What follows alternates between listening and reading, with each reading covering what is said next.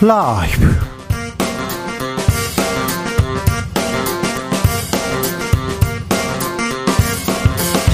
2023년 8월 14일 월요일입니다. 안녕하십니까. 주진우입니다. 2023년 새만금 세계 스카우트 잼버리가 12일간의 공식 일정을 마쳤습니다. 부끄러운 자화상을 보이면서 어렵게 마무리했는데요. 책임 공방 이제부터 시작입니다. 외신들은 이번 잼버리 어떻게 평가하고 있는지 들어보겠습니다. 이재명 민주당 대표가 17일 검찰 출석을 앞두고 있습니다. 18일에는 이동관 방통위원장 후보자 청문회 있습니다. 그런데 민주당에서는 혁신안 두고 지금 계속 말이 오갑니다. 당내 최대 의원 모임 더 좋은 미래에서 지금은 혁신안 말할 때가 아니라고 얘기했는데 오늘 최고위원들은 또 다른 얘기를 했습니다. 민주당의 혁신 강훈식 의원과 이야기해 봅니다. 광복절을 하루 앞둔 오늘은 8월 14일 일본군 위안부 피해자 기림의 날입니다. 윤석열 대통령 내일 광복절 경축사에서 위안부 할머니의 한 풀어줄 수 있을까요? 어떤 국민 통합의 메시지 나올까요? 정치적 원의 시점에서 짚어봅니다. 나비처럼 날아 벌처럼 쏜다. 여기는 추진우 라이브입니다. 오늘도 자중차에 겸손하고 진정성 있게 여러분과 함께 하겠습니다. 8월 14일 오늘은 일본군 위안부 기림의 날입니다. 음, 10년 전만 해도 58분이 살아계셨는데 지금은 9분만 남아 있습니다. 한 분이라도 더 우리 곁에 계실 때 한 분이라도 더 편안하게 하늘 조금이라도 달래줘야 될 텐데 아, 이분들 기억하고 우리가 기록해두고 또 감사해야 되는데 그런 생각 해봅니다. 오늘은 택배의 날이기도 합니다. 1년 내 내내 고생하시는데 오늘 딱 하루 쉬는 날이라고 합니다. 이분들한테도 감사한 마음 이렇게 보냅니다. 아, 더운데 이럴 때도 태풍 불 때도 어, 택배 기사님들 이렇게 일하고 있더라고요. 덕분에 감사하다 이런 생각 해보는데요. 오늘은 음, 위안부 할머니한테 그리고 택배 기사님에게 감사와 또 위로의 메시지 한번 나눠보겠습니다. 문자는 샵 9730, 짧은 문자 50원, 긴 문자는 100원이고요. 콩으로 보내시면 무료입니다. 그럼 주진우 라이브 시작하겠습니다.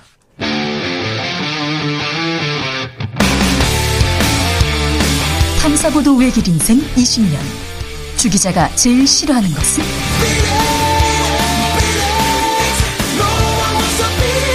이 세상에서 비리와 부리가 사라지는 그날까지. 오늘도 흔들림 없이 주진우 라이브와 함께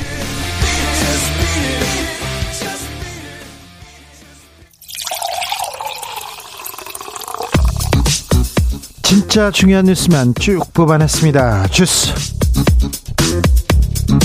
정상근 기자 어서 오세요. 안녕하십니까. 잼버리가 끝났습니다. 윤석열 대통령 어, 잼버리 무난하게 마무리됐다는 입장 냈어요. 네, 윤석열 대통령은 오늘 수석비서관 회의를 주재한 자리에서 2023 새만금 세계 스카우트 잼버리에 대해 무난하게 마무리됐다라고 평가하며 행사 지원에 힘쓴 이들에게 감사 인사를 전했다고 이도훈 대변인이 전했습니다. 감사원에서는 감사 착수할 거란 보도 나왔습니다. 네, 감사원이 잼버리 사태의 책임 소재를 가리기 위해 이르면 이번 주 감사에 착수할 것이라는 보도가 나왔습니다. 아, 대상은 전라북도와 잼버리 조직위원회, 여성가족부 행정안전부 등 관계기관과 지원부처 등이라고 합니다. 어, 대회 유치 단계에서부터 새만금 부지 선정 경위, 인프라 구축 과정, 조직위 운영 실태, 예산 집행 내역 등이 감사 대상인 것으로 전해졌습니다. 네.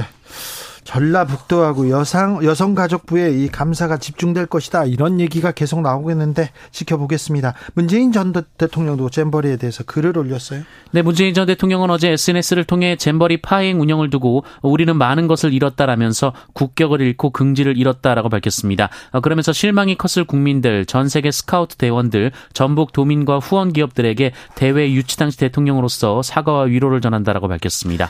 집단 항명 수괴. 어, 집단 항명한 거는 아닌 것 같은데 수괴. 어, 뭐 그렇다고 해서 이렇게 수괴까지 박정훈 대령이 아, 수사심의위원회 소집 신청했습니다.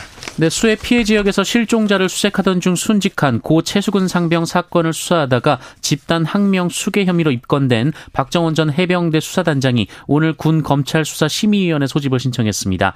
어, 수사 심의위원회는 고 이해람 공군 중사 사망 사건 이후 국민적 의혹이 제기되거나 사회적 이목이 집중되는 사건을 다루는 데 있어 공정성을 제고하기 위해 군이 도입한 제도인데요.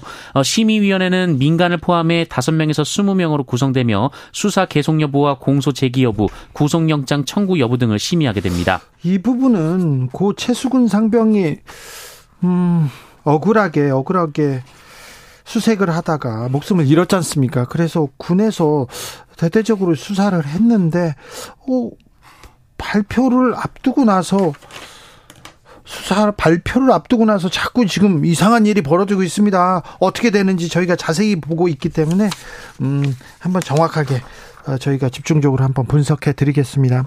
남영진 KBS 이사장 해임 건의안 의결됐습니다. 네, 방송통신위원회는 오늘 오전 전체회의를 열고 남영진 KBS 이사장 해임 건의안과 정미정 EBS 이사 해임안을 의결했습니다. 뭘 잘못했다고 합니까? 어, 방통위는 남영진 이사장이 KBS 경영에 대한 관리 감독 의무를 해태하고 법인카드 사용 논란으로 국민권익위원회 조사가 진행 중이라는 점을 해임 사유로 들었습니다. 해임할 만한 이유였다고 합니까? 당사자는 뭐라고 합니까? 어, 남영진 이사장은 방통위 의결 직후 법적 절차와 근거를 완전히 무시했다며 원천 무효임을 주장했습니다. 또한 즉각 소송을 제기하면 물론 효력정직 가처분 신청 등을 통해 적극적이고 신속하게 불법과 부당함을 바로잡을 것이라고 주장했습니다. 이명박 정부 당시에 KBS 정현주 사장이 있었습니다. 그때 감사원이 감사에 나서고 검찰에서 긴급 체포하고 그리고는 뭐뭐 뭐 재판을 받았죠. 그리고는 KBS에서 먼저 해임됐죠.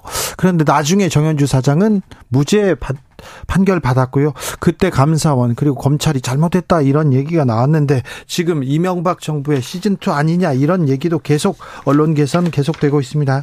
어, 이동관 후보자 인사청문회가 있는데 어, 쟁점이 될 것 같습니다. 광복절 특별 사면 대상자 명단이 나왔습니다. 네, 한동훈 법무부 장관은 오늘 2176명을 광복절 특별 사면 대상자로 선정하고 내일 0시부로 사면을 단행한다고 밝혔습니다. 한동훈 장관은 이번 특사는 경제 살리기에 중점을 뒀다라고 밝혔고요. 국가 경제 전반의 활력을 회복해 경제 위기를 극복하겠다라고 말했습니다. 음, 김태우 전 검찰 수사관이 있네요. 네, 이 명단에는 문재인 정부 청와대 민정수석실 특별감찰반원으로 근무한 김태우 전 강서구청장이 포함되어 있었습니다. 아, 김태우 전 구청장은 공무상 알게 된 비밀을 언론 등을 통해 누설한 혐의로 기소가 돼서 지난 5월 징역 1년의 집행유예 2년이 확정된 바 있습니다. 사면 받자마자 보궐선거에 나가겠다 전 강서구청장인데 어, 본인이 유죄를 받아서 강서구청장 다시 선거해야 되거든요. 그 자리에 나가겠다고 하고 있습니다. 어 그러면 대통령이 이렇게 사면을 해주고 바로 또 출마해서 그 자리를 메운다. 이건 또 국민들이 어떻게 받아들일지 볼까요? 어, 사면된 기업인들 이렇게 면면을 보니 음, 네 이호진 전 회장도 있네요. 네, 어, 횡령, 배임, 법인세 포털 등의 혐의로 복역한 이호진 전 태광그룹 회장은 이 7년 10개월간의 황제 보석이 논란이 된 바 있습니다. 네. 어, 그리고 이장한 종근당 회장이 포함되어 있는데요. 네. 운전기사 상습 갑질 혐의로 무리를 일으킨 바 있습니다. 네, 무리를 일으켰는데 얼마 안 됐는데 바로 이렇게 특사에 특사 명단에 올랐군요. 원세훈 전 국정원장은 가석방으로 풀려났습니다. 네, 원세훈 전 국정원장이 오늘 가석방으로 풀려났습니다. 앞서 원세훈 전 원장은 지난 7일 법무부 가석방 심사위원회 회의를 통해서 가석방 적격 판정을 받은 바 있습니다. 정부가 한국은행에서 100조 원을 빌렸다고요? 네, 세수 부족 사태가 이어지자 정부가 올해 들어서만 한국은행에서 100조 원이 넘는 돈을 빌린 사실이 확인됐습니다. 한국은행이 국회 양경숙 의원에게 제출한 자료에 따르면 올해 1월부터 7월 말까지 정부가 한국은행으로부터 일시 대출해간 누적 금액이 어, 총 100조 8천억 원으로 집계가 됐습니다. 해당 통계가 전산화된 이후 13년 만에 가장 많은 금액이라고 합니다. 음, 정부에도 지금 세금이 안 거쳐가지고 돈이 없어요. 돈이 없습니다. 그런데 지금 계속해서 기업 그리고 또 부자들 감세 얘기만 나오고 있습니다. 아, 정부도 어려운데 서민들 어렵다는 것도 잘 알고 계시겠죠. 서민을 위한 정책 펼쳐 주셔야 되는데 나오겠죠. 음, 서희 초등학교 교사 사건 수사 중인 경찰이 학부모는 문제가 없다 이런 결론을 내렸습니다. 네, 경찰이 지난달 사망한 서울 서초구 서희초등학교 교사가 숨지기 전 통화한 학부모 등을 조사한 결과 범죄 혐의를 찾지 못했다라고 밝혔습니다. 아, 경찰은 학부모 4명을 조사했지만 아직 입건한 학부모는 없다라고 밝혔는데요. 어, 경찰이 조사한 학부모 4명 중에는 어, 이른바 연필 사건으로 고인과 직접 통화한 학부모들이 포함되어 있었습니다. 어, 일각에서는 고인의 개인 휴대전화 번호가 노출돼서 학부모들이 이 번호로 고인에게 악성 민원을 제기했다라는 의혹이 제기된 바도 있었는데요. 네. 경찰은 학부모들이 개인 전화로 전화를 건 기록은 확인되지 않았다라고 밝혔습니다. 그러면 이 서희초등학교 선생님은 아무런 이런 압박이나 아무런 협박이나 아무런 이런 외부적 요인 없이 그냥 개인이 그런 극단적인 선택을 했다는 것인지 아, 네. 좀 아직은 지켜봐야 되겠지만 경찰의 이 결론, 결론을 내렸다고 하는데 이, 이 결론에 수긍할 사람이 얼마나 있을지 네, 좀 생각하게 합니다. 사자가 우리를 탈출했어요. 사자가. 네, 오늘 오전 7시 20분쯤 경북 고령군에서 암사자가 탈출했다는 112 신고가 접수가 됐습니다. 네. 네. 목장 관리인이 먹이를 주고 청소하기 위해 사육시설로 들어간 뒤 암사자가 탈출한 사실을 인지했다고 하는데 어, 당시 사육시설의 뒤편 문이 열려 있는 상태였다라고 합니다. 어, 이에 경찰은 소방당국에 공조 요청을 하는 한편 암사자 탈출 소식을 알리는 재난 문자를 발송했습니다. 어, 또한 소방대원, 경찰관 등 159명이 투입됐는데요. 암사자는 목장 아래 방향으로 15에서 20m 정도 떨어 떨어진 풀숲에서 발견이 됐고 어, 도망가지 않고 주변을 배회하거나 앉아 있는 상태였다고 합니다. 어, 사자는 사살됐습니다. 앉아 있었어요. 사진을 보니까 그냥 가만히 앉아 있는데 이걸 꼭 사살해야 될까? 사살해야만 했었나 이런 생각 해봅니다. 그런데 어떻게 개인이 사자를 키웁니까?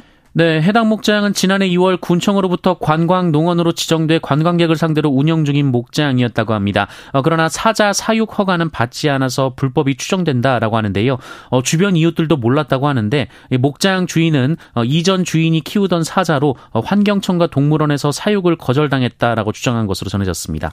그런데 사자 사진을 보고 저는요 그 앙상하게 마른 사자 너무 좀 안타까웠어요. 아. 제대로 이렇게 키울 것도 아니고 또 어, 환경청하고 동물원에서 사육을 거절당했다는 것은 이 이건 뭔지 모르겠는데 그 아까운 사자 이거 관리도 못하고 잘 먹이지도 못하고 예, 뛰쳐나갔는데 잘못은 다른 사람이 했는데 왜 사자가 죽어야만 했는지 아 저는 이해가 안 됩니다. 앙상한 사자의 그 사진이 아 너무 가슴이 아팠어요. 주스 정상근 기자와 함께했습니다. 감사합니다. 고맙습니다.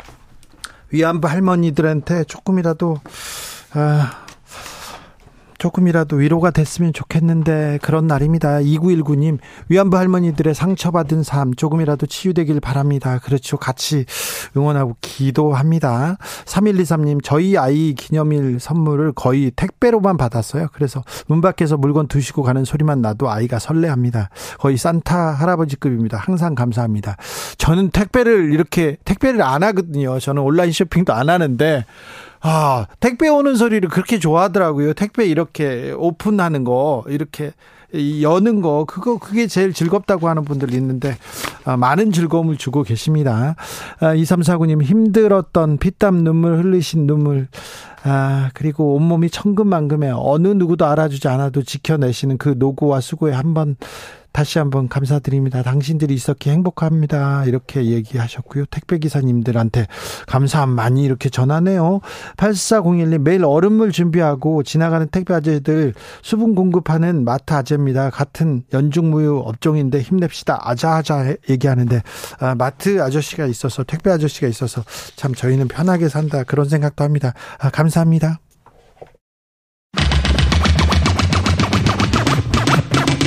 주진우 라이브.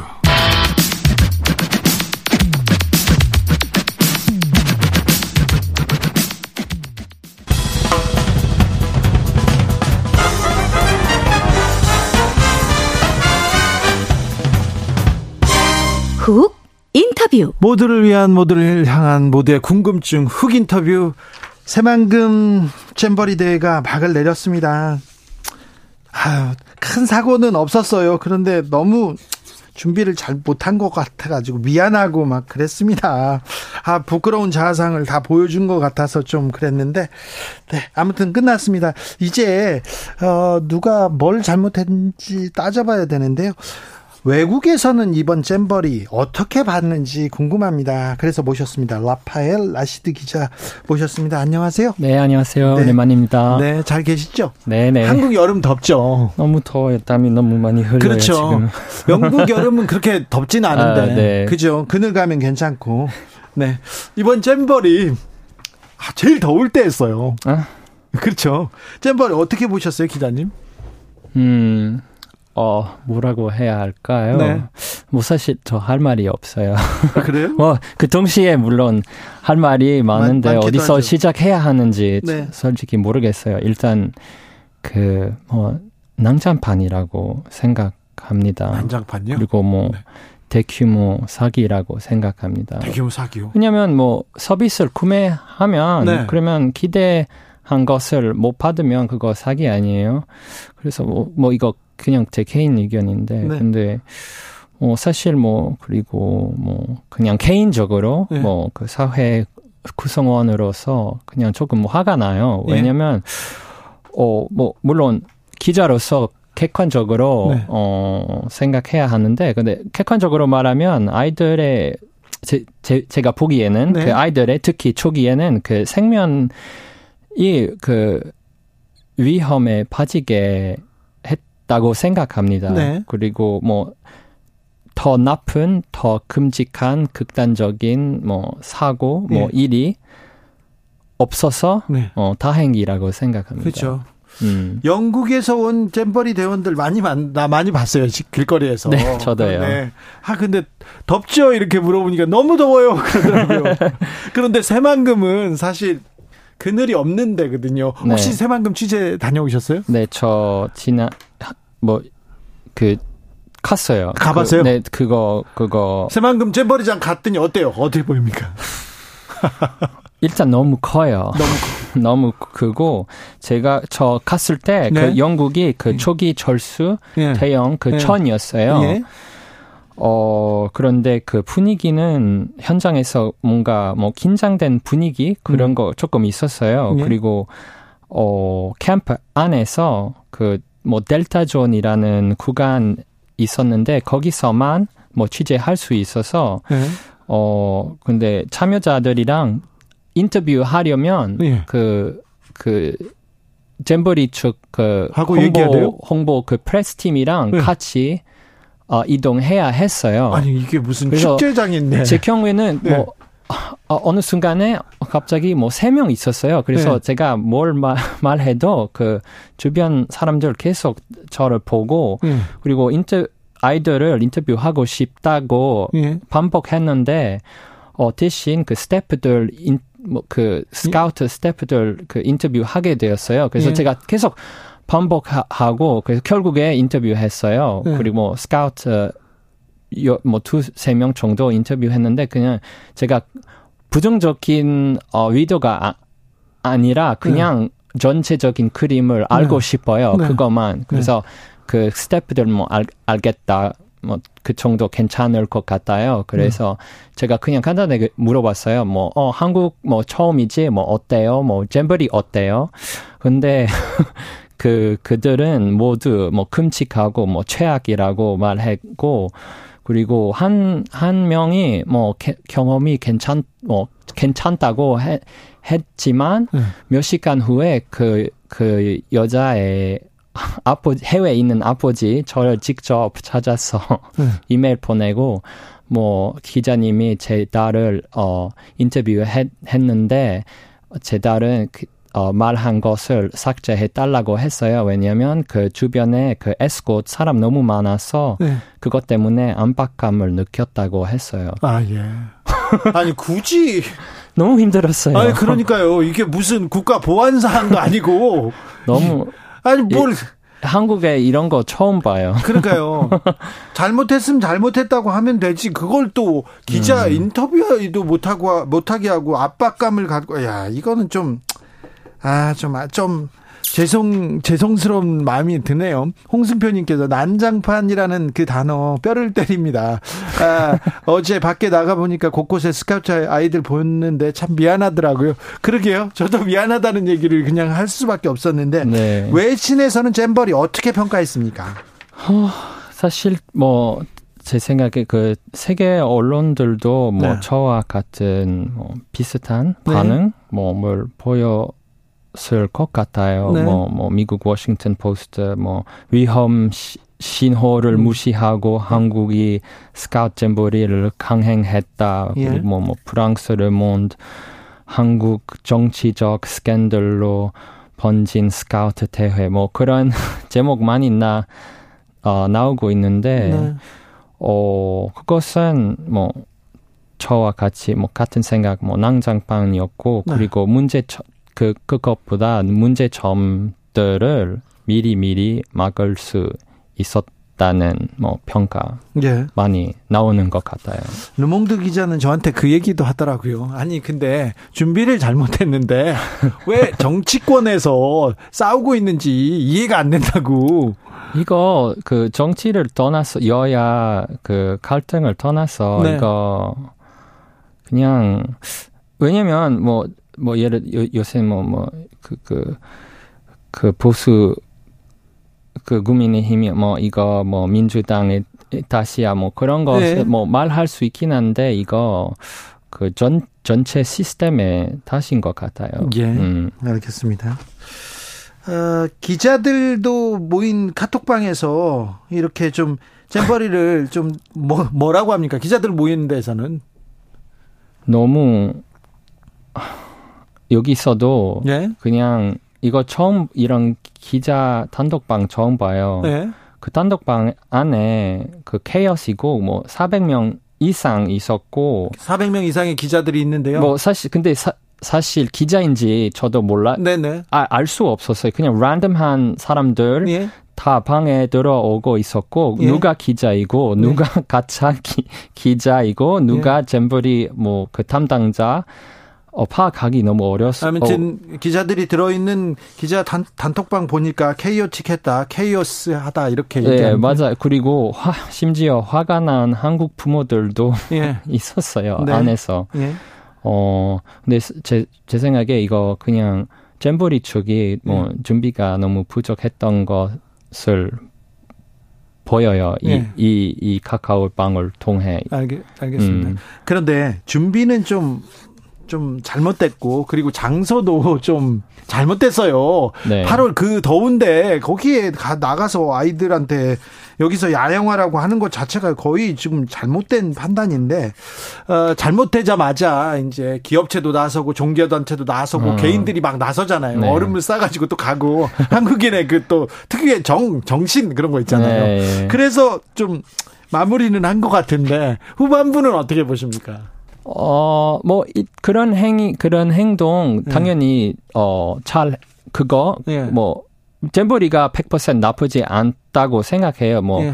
그리고 어차피 전 세계 그, 그, 그, 그 어린이들 네. 한국에서 뭐 많은, 어, 친구들을 사귀고, 뭐, 재밌는 활동, 뭐, 그리고 그 후반에 그 괜찮은 뭐 활동들, 뭐, 대기업, 뭐, 공장 투어, 뭐, 그런 거, 괜찮은 거, 뭐 그거 긍정적인 점 있다고 생각하지만 일단 그 그, 그 전에 네. 그 생겼던 문제들을 막을 수 있었다고 생각합니다. 어, 한 외신 기자는 가장 위어드한 게 가장 이상한 게 잼버리 행사를 마지막을 케이팝 콘서트로 마무리하는 거 음. 이거 이거저것 해보고 안 되니까 그냥 한국 가수들 좋아하는 네. 스타들로 막았다 이 얘기 이게 제일 이상하다 얘기하던데 그 부분은 어떻게 보셨어요?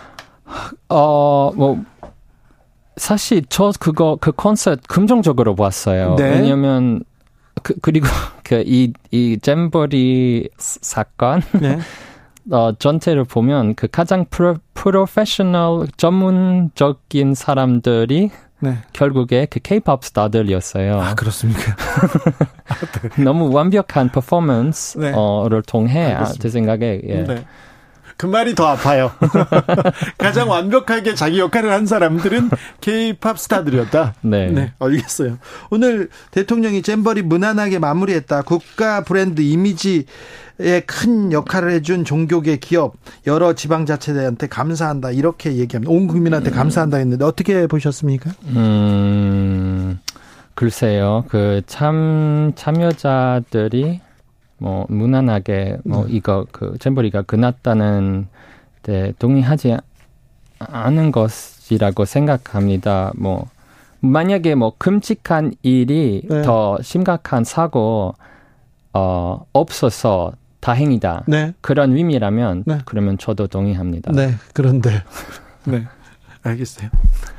자, 영국이 스카우트의 또 뿌리라고 잼버리 행사 영국에서 많이 열었다고 네. 영국 대원들이 다 가장 많이 오고 그렇습니다. 네, 거의 5천 명 네. 있었다고 들었어요. 그, 그러면 어렸을 때 잼버리 하고 그러셨어요? 저 스카우트 해본 적이 없는데 네. 어 제 동생 뭐 조금 해봤어요. 네, 이거 그래요? 그냥 뭐 거의 뭐 영국 문화 네. 중에 한 것인데 네.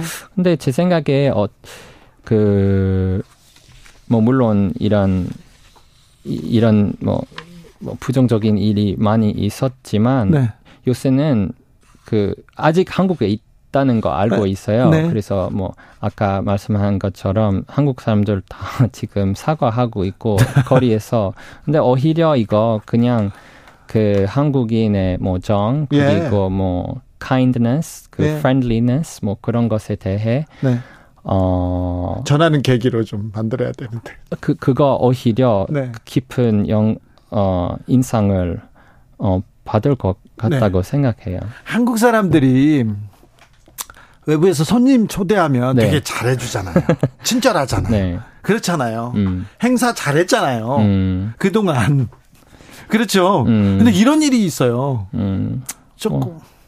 네, 뭐 근데 이거 그 일반 시민들의 탓이 아니에요. 예. 그래서 그럼요. 사과하는 게 저, 사실 저도 하- 하- 아침에 음. 그한 가게 들어가서 그 사장님이 그냥 그그 대화하고 있었어요. 그 네. 사장님이랑 근데 어 어느 어느 나라 사마, 사람이에요. 어 저 영국에서 왔어요. 헉, 잼부리 헉, 죄송합니다. 죄송합니다. 갑자기 사과하고 있었어요. 근데 어저 저랑 네. 상관 없는데 저 관계 하나도 없는데 네.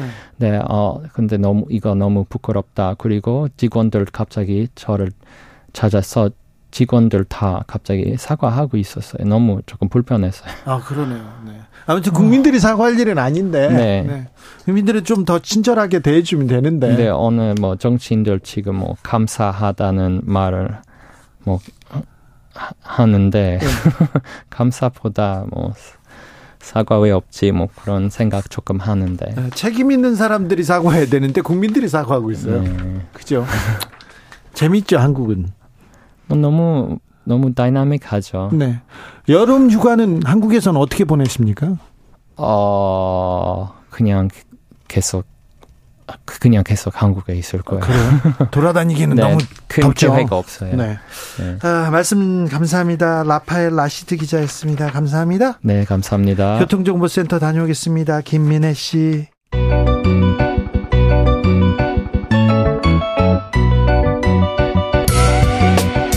한층 날카롭다, 한결 정확하다, 한편 세심하다, 밖에서 보는 내밀한 분석, 정치적 원의 시점. 오늘의 정치권 상황 원회에서 더 정확하게 분석해 드립니다. 자, 오늘 특별히 모셨습니다. 김재섭 국민의힘 도봉갑 당협위원장 어서 오세요. 네, 안녕하세요. 도봉구가 나온 스타 도나스 김재섭입니다. 노영희 변호사 오셨습니다. 네, 안녕하세요. 뭐라고 제목 미리 도나스. 도나스 도봉구가 나온 스타. 어, 자, 멋있는데? 김재섭 네. 도나스 김재섭한테 특별한 소식 들립니다. 네 이번 주 주말에 장가를 가게 됐습니다. 어, 다시 한번. 생각해 보세요. 네 대부분 그런 반응입니다. 네. 아직 4일 남았다. 네. 뭐 5일 남았다. 다시 하지만 한번 저는 생각해 보세요. 5일 뒤에는 유부남이 되는 걸로 네. 네, 아, 그래서요? 하겠습니다. 네. 네, 그래도 해야죠. 아유, 얼마 좋은데. 네. 축하드립니다. 네 축하할 감사합니다. 일인지는 모르겠습니다만. 네. 자, 음, 그래요. 그러면요. 결혼 말고는 무슨, 요즘 무슨 이슈가 김재섭 위원장을 지금, 어, 음, 가, 가장 관심, 관심을 끌게 합니까? 뭐 한- 한두 가지가 아니죠. 네. 뭐 잼버리 이슈도 있고요. 네. 잼버리부터 해볼까요? 잼버리부터 할까요? 자, 잼버리 끝났습니다. 잼버리 마무리됐습니다. 자, 뭐가 잘못됐을까요? 어디서부터 잘못됐을까요? 어떤 사람들은 그런 얘기도 할 여가부가 잘못했는데 여가부 폐지를 못하게 한 민주당 탓이다 얘기했는데 이 여, 잼버리도 전 정권 탓입니까? 아, 저는 그렇게 생각하지는 않습니다. 아, 전 정권의 잘못이 있죠. 없다고 하지만 거짓말이죠. 전 정권의 타, 잘못이 있고 그다음에 저는 전북도의 잘못도 분명히 있다고 생각합니다. 근데 그 그들의 잘못이 더 크다 하더라도 결국 이 책임은 현 정부, 우리 정부한테 갈 수밖에 없는 것이 정말 문재인 정부와 전북도가 잘못이 있었다 그러면 지난해 상임위 때 여가부 장관이 그 국감장에 나와서 네. 문재인 정부가 5년 동안 이렇게 준비를 하나도 안 했습니다. 전북도가 이렇게까지 제대로 준비를 안 해놨습니다. 한마디만 했었어도 그래도 명분이 될 것 같거든요. 근데 1년 전에 그 여가부 장관께서는 우리 준비 다 돼 있다라고 이야기를 했어요. 그러니까 문재인 정부 때 준비가 잘 돼 있다고 본인 스스로가 이야기를 해버린 셈이 돼버린 거예요. 그래서 그것도 그거대로 문제고요. 정부 여당에서 이제 잼버리가 파행 사태가 일어나고 나서 적극적인 지원이나 예산 에 대한 약속까지 했습니다. 그러면서 빠르게 좀 수습되는 국면들이 보였거든요. 그게 1년 전에 있었으면 얼마나 좋았을까 이런 생각들이 하면서 전북도와 문재인 정부 책임 분명히 있지만 그걸 제대로 짚어내지 못한 것도 우리 정부의 책임이고 이후에 사후 대책에 있어서도 우리 정부의 책임이 없지 않다 이렇게 생각합니다. 전 정권과 문재인 정부의 잘못은 정확히 뭡니까 그러면 구체적으로? 뭐 그걸 따지자면 또 너무 많은데. 아니 아니 말씀해 주세요. 하나 뭐 하나라도 두 개라도. 일단 새만금을 지정하는 데부터 있었죠. 물론 그 전북도에서 새만금 하필이면 왜 새만금 그 지역이냐? 바로 그 동네냐. 그 옆에 좋은 데도 있었고 새만금 내에서도 분산해서 할 수 있었는데 왜 딱 그 지역만 고집했느냐. 그 스팟만 고집했느냐. 여기서부터 이제 문제를 따져 들어갈 그러니까 수 있겠죠. 간척지가 문제라는 거면 일본에서도 그때 간척지 했었는데 전혀 아니, 문제 없었잖아요. 게 아니라 우리가 일본이랑 비교하자는 게 아니잖아요. 아니 아니 간척지가 문제라면 간척지에서도 성공적으로 수행한 나라가 있기 때문에 간척지 자체를 가지고 뭐라고 할 수는 없는 거 아니에요? 간척지가 거죠? 여러 군데가 있었고 그게 거기는 그냥 일반 간척지로 개발된 게 아니라 농지로 개발된 거잖아요. 그러다 보니까 뭐 배수나 이런 문제에 있어서 우리 가 잼버를 하기에 적합한 간척지는 아니었었어요. 그렇다 그러면 그 당시에 대응을 좀 하면서 그 간척지가 아니라 넓은 간척지 내에서도 여러 개 분설을 할수 있고 할수 네. 있었죠. 근데 그거를 못 짚어낸 건 전북도와 문재인 정부 책임이 있어요. 근데 그걸 우리가 지금 따지자고 하는 건 아니고요. 이 정부가 작년 3월 달에 이제 대선에서 그 정권이 바뀌었고 5월 달에 네. 얘기가 됐고 끊임없이 그 현재 전라북도 그 부안에 있는 국회의원이 계속해서 문제 제기를 여러 번 했었었는데 지금 말씀하신 것처럼 여가부나 이런 정부에서는 괜찮다. 우리 준비 다 잘 되고 있다고 말했잖아요. 그러면 지금 말씀하신 것처럼 뭐 간접지 자체 문제가 아니라 새만금만의 문제다라고 한다면은 2022년 5월 달에는 그 문제를 몰랐을 리가 없는 거잖아요. 근데 그런 부분에 대해서부터 하나씩 둘씩 따져가다 보면은 지금 이번에 간척지 때문에 문제인지 뭐뭐 때문에 문제인지 지금 문제로 가장 큰 대두된 것하고 비교를 해보면 제가 보기엔 문제가 좀 풀릴 것 같아요. 지금 요번에 가장 외국 사람들이 걱정하면서 화냈던 것 중에 하나가 위생 문제였었거든요. 음. 근데 위생 문제라고 하는 것은 뭐 새만금을 했었다 이런 거의 문제는 아닌 거잖아요. 그렇죠. 말하자면. 화장실, 네. 배수구 이런 거는 음. 준비했어야죠. 그리고 1년이 넘었기 때문에 그 정도는 충분히 공사가 가능했었던 것이고 그 점을 계속 지적을 했었거든요. 어, 그러니까 제가 말씀드린 대로 우리 정부의 책임이 없지 않습니다. 그러니까 1년 전에 그걸 짚고 넘어갔었어야 됐고 어, 문재인 정부 때 이렇게 좋지 않은 부지를 선정했다고 하면 바꾸거나 음. 내지는 보완을 하거나 했었어야 된다고 봐요. 네. 저는 그렇기 때문에 네. 양쪽의 책임의 공이 있지만 결과적으로 이 정부에서 잼버를 열었고 어, 이 정부의 사고가 났기 때문에 우리 정부에게는 조금 더 큰 책임이 있다고 제가 말씀드리는 거예요. 문재인 전 대통령이 음, 우리는 많은 것을 잃었다. 준비가 부족하니까 하늘도 돕지 않았다 그러면서 사과와 위로의 글을 올렸습니다. 문재인 전 대통령의 글은 어떻게 보셨습니까? 그러니까 제가 아까 말씀드린 대로 우리 정부의 책임을 인정하는 것과 문재인 대통령 말씀이 잘했다고 하는 건 전혀 별개의 문제인데 문재인 정부 책임이 없다고 말씀드리지 않았습니다. 문재인 대통령 역시도 이 잼버리를 유치하고 그 가운데 이낙연 총리가 사실 농지를 지원하는 방식으로 새만금 간척 사업에 자금을 좀 댔던 것들을 생각해 보면 문재인 대통령이 나오셔서 이런 말 하는 건 좀 민망스러워요. 저는 제가 보기에는. 그 문재인 대통령이 실질적으로 말한 것은 아무것도 없어요. 그냥 이번에 제대로 일이 진행되지 않았던 것 이런 것들에 대해서 미안해한다 이런 말을 했었단 말이죠. 그런데 여당에서 좀 공격하는 게 문 전 대통령이 사과해야 하는 것은 특히 강대식 최고위원인가 이분이 문재인 대통령이 사과해야 되는 거는 잼버리 준비 과정 미흡이다. 특히 잼버리 유치 이후 많은 예산을 투입했음에도 불구하고 이런 파행이 왜 발생했는지 확인해야 된다. 이런 얘기를 했거든요. 근데 실제 전체적인 예산의 사용의 80% 이상은 전부 다 윤 정부에서 이루어졌다는 거잖아요. 그러니까 강대치 최고위원이라는 분의 말은 사실은 하나도 맞는 게 아니에요. 그러니까 예컨대 이런 식으로 문재인 대통령이 A라고 말하는 것에 대해서 지금 여당이나 다른 사람들은 A에 대해서 지적하지 않고 다른 얘기를 하고 있어요. 근데 문재인 대통령이 말하는 그럼 A가 틀렸느냐? 그게 아니에요. 문재인 대통령은 이번에 그 잼버리 준비가 제대로 되지 않아서 국격이 많이 상실됐고 그래서 매우 슬프다 이 얘기를 지금 하고 있는 거잖아요. 그 근데 예산 사용과 관련돼서 잘 잘못을 따지면 이거는 저는 짚고 넘어가야 될 것 같은데 그 예산이 윤석열 정부에서 많이 쓰인 게는 이유가 좀 있긴 있어요. 왜냐면 아까 제가 말씀드린 농지 매립의 핵심이 있는데 농지 매립이 원래 2017년에서 이제 2018년 정도에는 완성이 됐었어야 되는데 그게 2020년까지 미뤄지게 됩니다. 근데 그 농지 매립이 되는 과정에서 사실은 편법을 사용해서 우리가 자금을 내 가지고 거기를 농지로 매립한 거잖아요. 그러니까 우리가 뭐 레저용이나 이런 것들을 썼던 게 아니라 농지 자금법을 쓰기 위해서 이제 이러면서 농지 매립이 거의 2020년대까지 왔고 그때부터 예산이 들어가기 시작한 건 맞아요.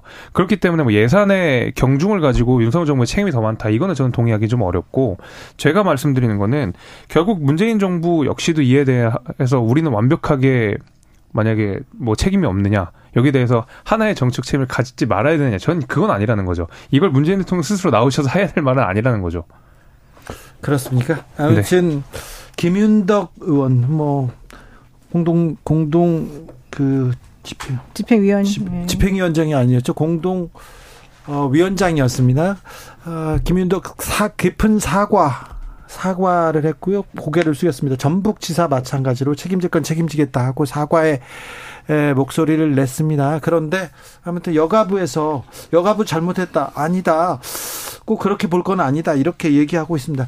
어, 전 정권 그리고 민주당 쪽에서는 사과를 하고 있고 어, 지금 여가부 음, 그리고 또 윤 정부에서는 그 얘기를 안 하고 있 하지 않는데 음. 이 부분은 어떻게 또 볼 건지도 좀 어, 생각해 볼 대목입니다.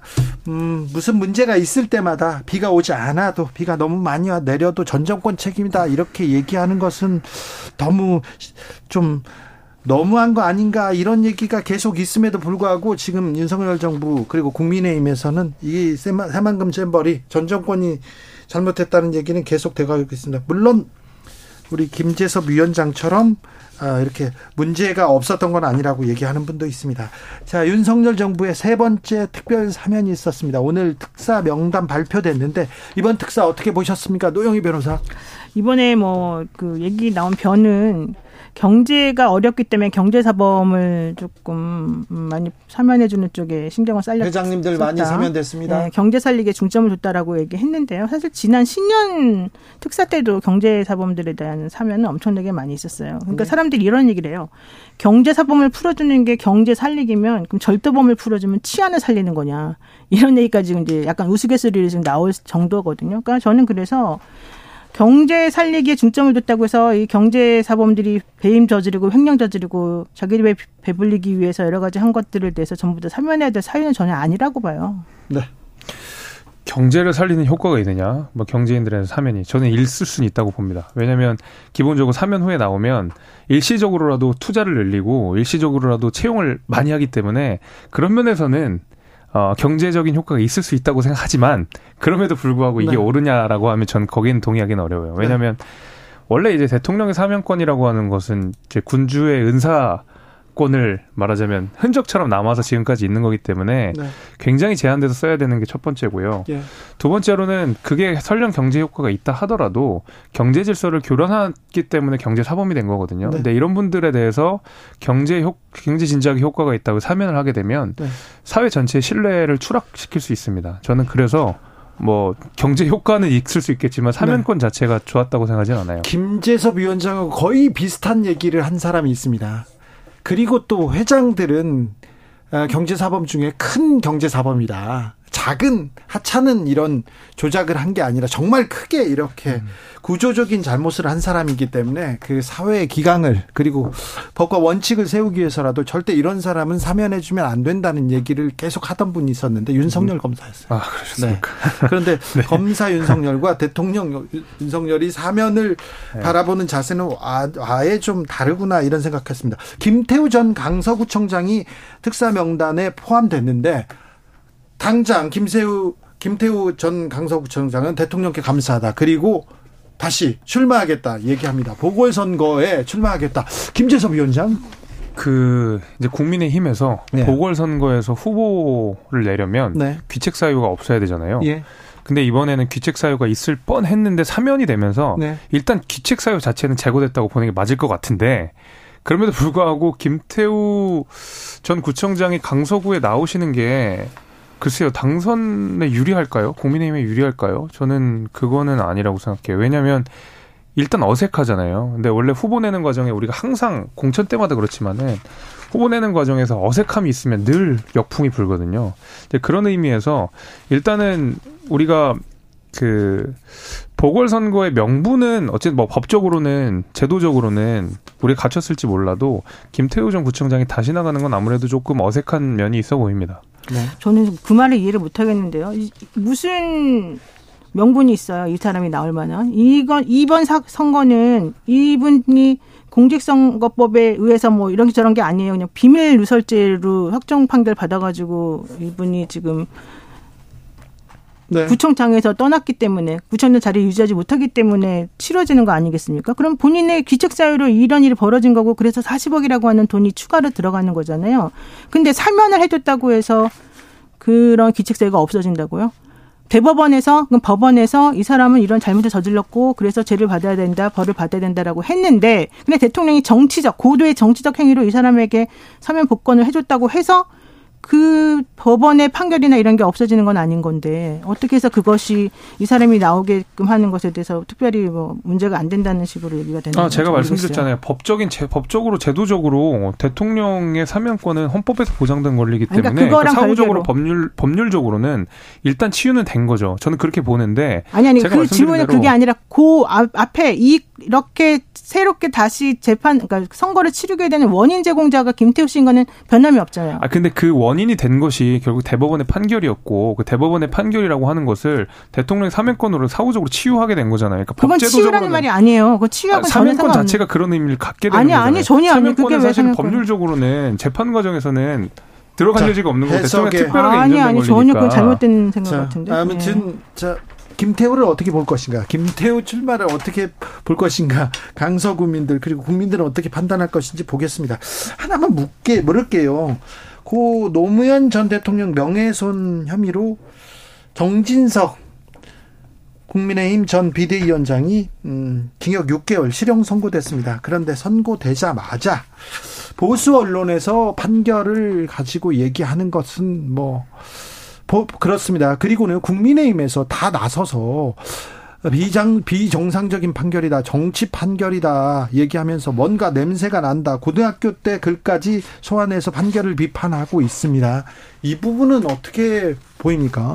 아 근데 보수 정당에서 판결 가지고 비판하기 시작하면 민주당이 조국 전 장관 판결 이산하고 했을 때 할 말이 없어요. 그 판결 가지고는 적어도 우리가 뭐라고 하면 안 되고 법률적으로 그게 문제가 있으면 뭐 재심이나 삼심에 가서 따져볼 일인 거지 재판의 내용 자체로 뭐 한두 마디 할 수는 있겠 누군가 한두 마디 할 수 있고 당사자가 본인이 할 수 있지만 정당이 나서서 뭐 예를 들면 판사가 뭐 좌파다 이거는 좀 아닌 것 같아요. 음. 네. 네, 저도 이거는 김재석 위원장 말이 맞다고 생각을 하고 지금 이번 건을 통해 가지고 법원에서도 입장이 나왔습니다. 네. 판결에 대해서 뭐 비판하는 것은 언제나 가능한 얘기지만 이를 넘어서 재판장에 대해서 인신공격성 비난을 하는 것은 받아들이기 어렵다. 사법 침해다 이런 네. 얘기죠. 그러니까 근데 지금 이런 행동을 하는 것이 지난번에 대통령이 그 뭐 위안부 판결에 대해서도 사실상은 좀 받아들이지 않는 방식으로 여러 가지 이제 제안을 하는 것도 있었고 또 뭐 이번에 뭐 김태우 씨 같은 경우 내지는 뭐 김태효 씨 같은 경우 이렇게 사명권을 함부로 이렇게 사용하는 것도 그렇고 그러네요. 김태우, 김태효 다 그렇네요. 예, 지금 다 연결되는 것 같아요. 그러다 보니까 대, 법원에서 내가 원하는 방향으로 판결을 내주면 그 판사는 훌륭한 사람인 것이고 그렇지 않은 판사는 다 나쁜 사람이다라는 식으로 자꾸 잡혀 찍는 모습이 나타나서 이거는 매우 부적절하다고 봅니다. 두 분한테 물어보겠습니다. 다 어찌 보, 자, 국민의힘에서 위기론이 나옵니다. 민주당에서도 위기론이 나옵니다. 국민의힘의 위기인가요? 민주당의 위기인가요? 김재섭 위원장? 둘 다 위기죠. 위기죠. 둘 다 위기입니다. 뭐 잘하는 건 없는 것 같아요. 네, 잘하는 게 누가 이제 못하나 경쟁처럼 돼버려가지고. 네. 근데 기본적으로 수도권만 기준으로 하면 네. 국민의힘이 늘 위기죠. 왜냐하면 저희가 역대 총선들 가운데서 국민의힘이 어, 서울에 있는 49석 내지는 48석 중에서 20석 이상을 얻어본 적이 그렇게 많지는 않거든요. 네. 분위기 좀 좋았다 하더라도. 네. 게다가 이제 경기도 같은 경우에는 더더욱 그 국민의힘에게 더더 불리한 구조로 바뀌고 있기 때문에 기본적으로 수도권 위기로는 국민의힘한테 늘 있었다고 봐야 됩니다. 네. 그런 상황에서 어, 최근에 수도권 위기론이 민주당에 조금 더 생긴 것 뿐이죠. 예. 바람이 불었던 것 뿐이죠. 그래서 저는 뭐 누가 더 위험한 상황이냐라고 하면 당연히 국민의힘이 위험하다고 전제를 하고 선거 전략을 짜야 된다. 이렇게 생각합니다. 왜 그럴까요? 지금 이제 김재수 위원장 말에 따르면은 국민의힘에서는 계속해서 수도권이 우호적이지 않다 내지는 표를 그렇게 TK나 이런 쪽보다 얻기 어려운 상황이었다 이제 이런 얘기가 되잖아요. 그 그것의 본질적인 이유는 그럼 뭐라고 보는 거예요? 그건 뭐 수도권 국민들이 국민의힘을 안 좋아하셨었기 때문에 그렇죠. 그러니까 당연한 문제 아니에요. 그러니까 이제 여기서 이제 그 정당 사람들은 그런 걸 궁금해하겠죠. 왜 이분들은 우리를 안 좋아하나? 그런데 네. 지난 총선 때하고 지금 생각해 봐야 되는데 지난 총선과 비교해 보면 어떻습니까? 지난 총선보단 낫죠. 지난 총선에는 물론 저도 총선을 뛰었지만은 예. 하루가 뭐다 하고 말실수가 나왔고요. 그리고 하루가 뭐다 하고 국민들과 동떨어진 정책들이 좀 있었어요. 그리고 예. 뭐 자유, 우파 이런 얘기하면서 사실은 수도권 민심, 그다음에 이 국민들이 원하는 목소리를 야당으로서 못 내줬거든요. 게다가 이제 문재인 정부 심판론을 제대로 들고 나와야 되는데 오히려 야당 심판을 하는 성격으로 바뀌어버렸기 때문에 저번 선거는 좀 유례적으로 많이 국민의힘한테 불리했던 선거는 맞는 것 같고요. 잘 못했던 선거는 선거 어떻습니까? 조금 더 낫긴 하겠죠. 저번보다는. 그러면 민주당이 조금 더 잘해야 되는 것 같은데 민주당 혁신이 활동 종료됐습니다. 혁신이 내용을 가지고 오늘도 감론을박 있더라고요. 노영희 변호사님.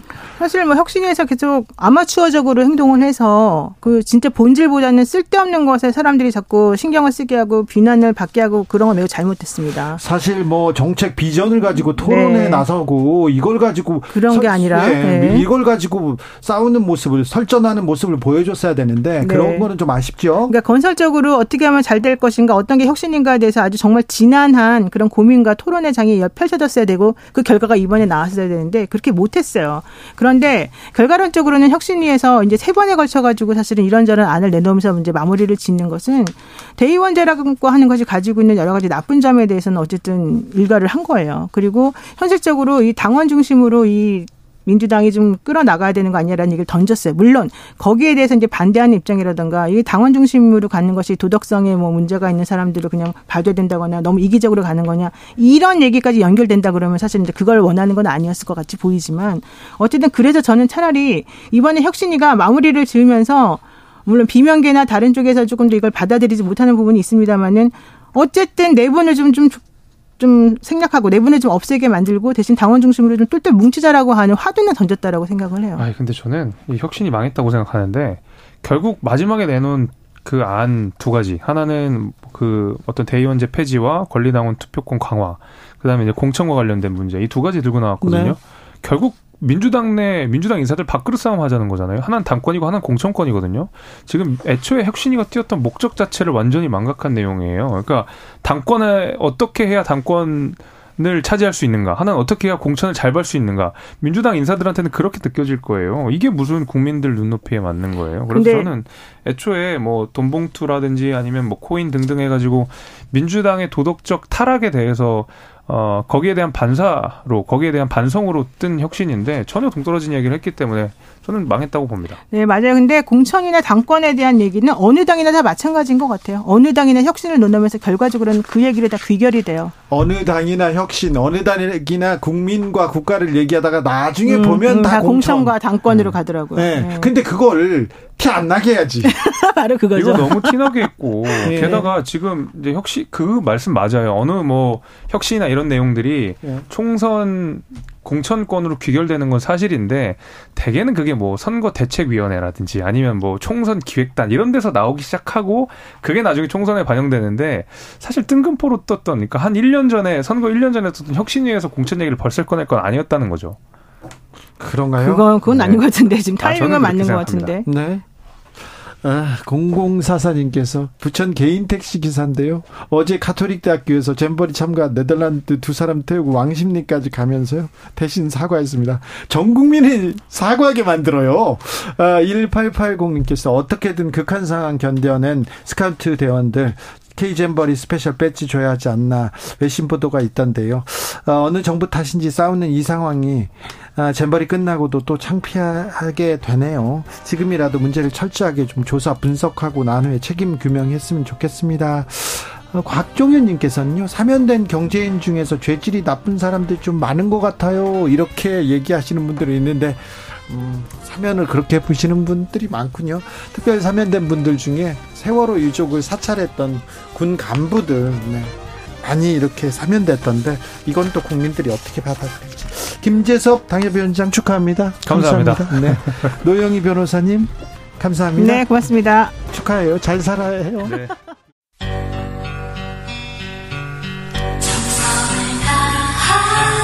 정성을 다하는 국민의 방송. KBS 주진우 라이브. 그냥 그렇다고요.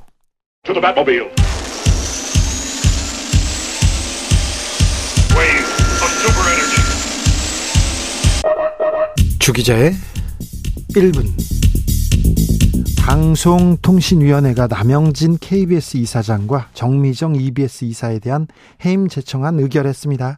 MBC 방송문화진흥의 권태선 이사장 해임 청문도 진행했습니다. 권 이사장도 곧 해임될 것으로 보입니다. 해임에 대한 혐의 그리고 절차에도 문제가 있다는 비판 계속 나옵니다. 이명박 정권의 언론 장악보다 더 거칠다 이런 비판도 나옵니다. 윤석열 정부에서 KBS, MBC, EBS 공영방송 3사의 이사장과 이사 해임 동시에 추진하고 있습니다. 그 다음엔 사장 해임이 이어질 거고요. 본부장 해임, 국장 해임, 진행자 네, 해임 이렇게 진행될 것 같습니다. 아. 슬픈 예감은 틀린지 않습니다. 오늘 공영방송 이사, 이사 17명이 야만적인 공영방송이라고, 공영방송 장악이라고 기자회견을 열었습니다. 발언들 살펴보겠습니다. 대한민국 역사는 2023년 8월을 윤석열 정부가 공영방송을 짓밟고 언론 자유와 민주주의를 철저하게 유린한 달로 기록될 것이다. 방송통신위가 절차는 물론 국가기관 조사도 무시한 채 터무니없는 근거를 앞세워 해임을 물어 밀어붙이고 있다.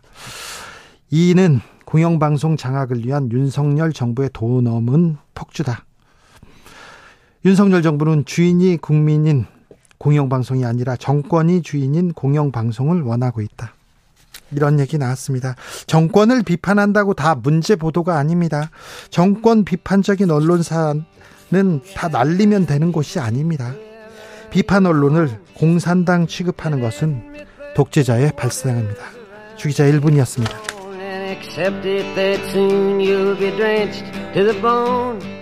밥 딜런, The Times They Are Changing.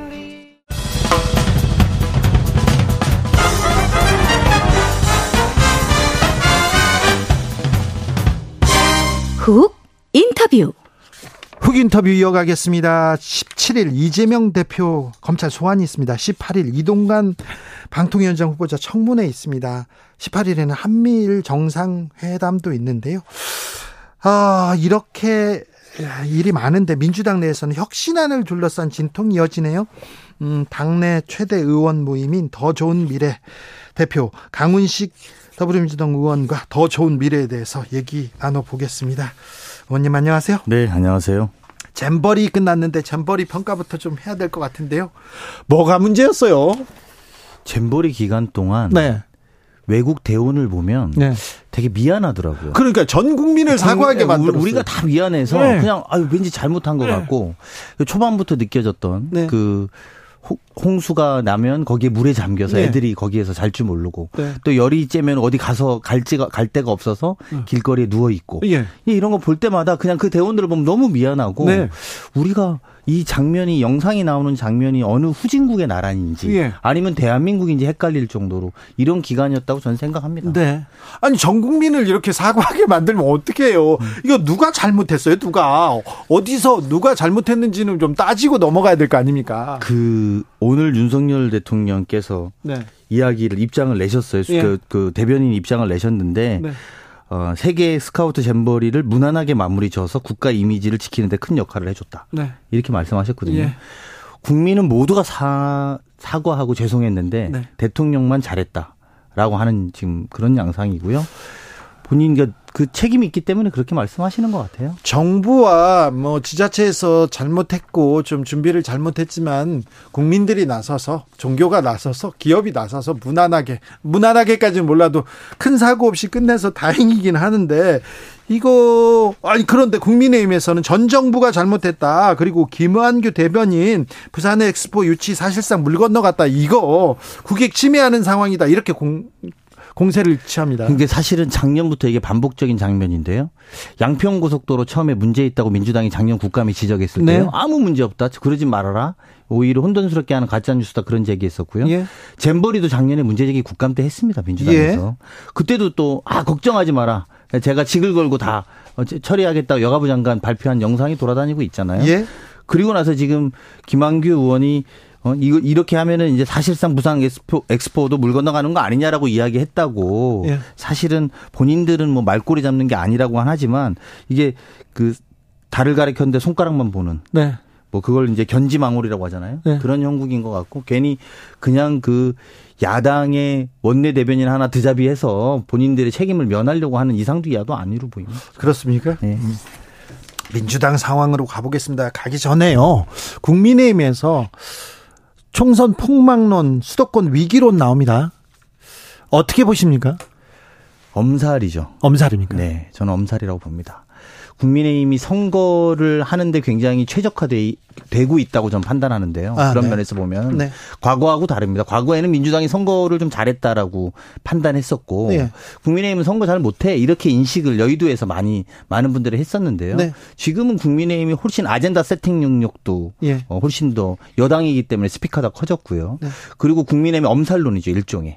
그런 선거 전략으로 또 보이기도 해요. 네, 네. 사실은 왜 그러냐면 국민의힘이 지난 총선에 비해서 이번 총선을 대하는 자세가 훨씬 뭐 상황이 좋아졌잖아요. 좋아졌는데도 우리 망한다 이 얘기가 나옵니다. 사실은 위기론은 민주당에서 나와야 되는데 민주당에서도 위기론이 나오지만 어 지도부나 뭐 중심부에서는 나오지 않습니다.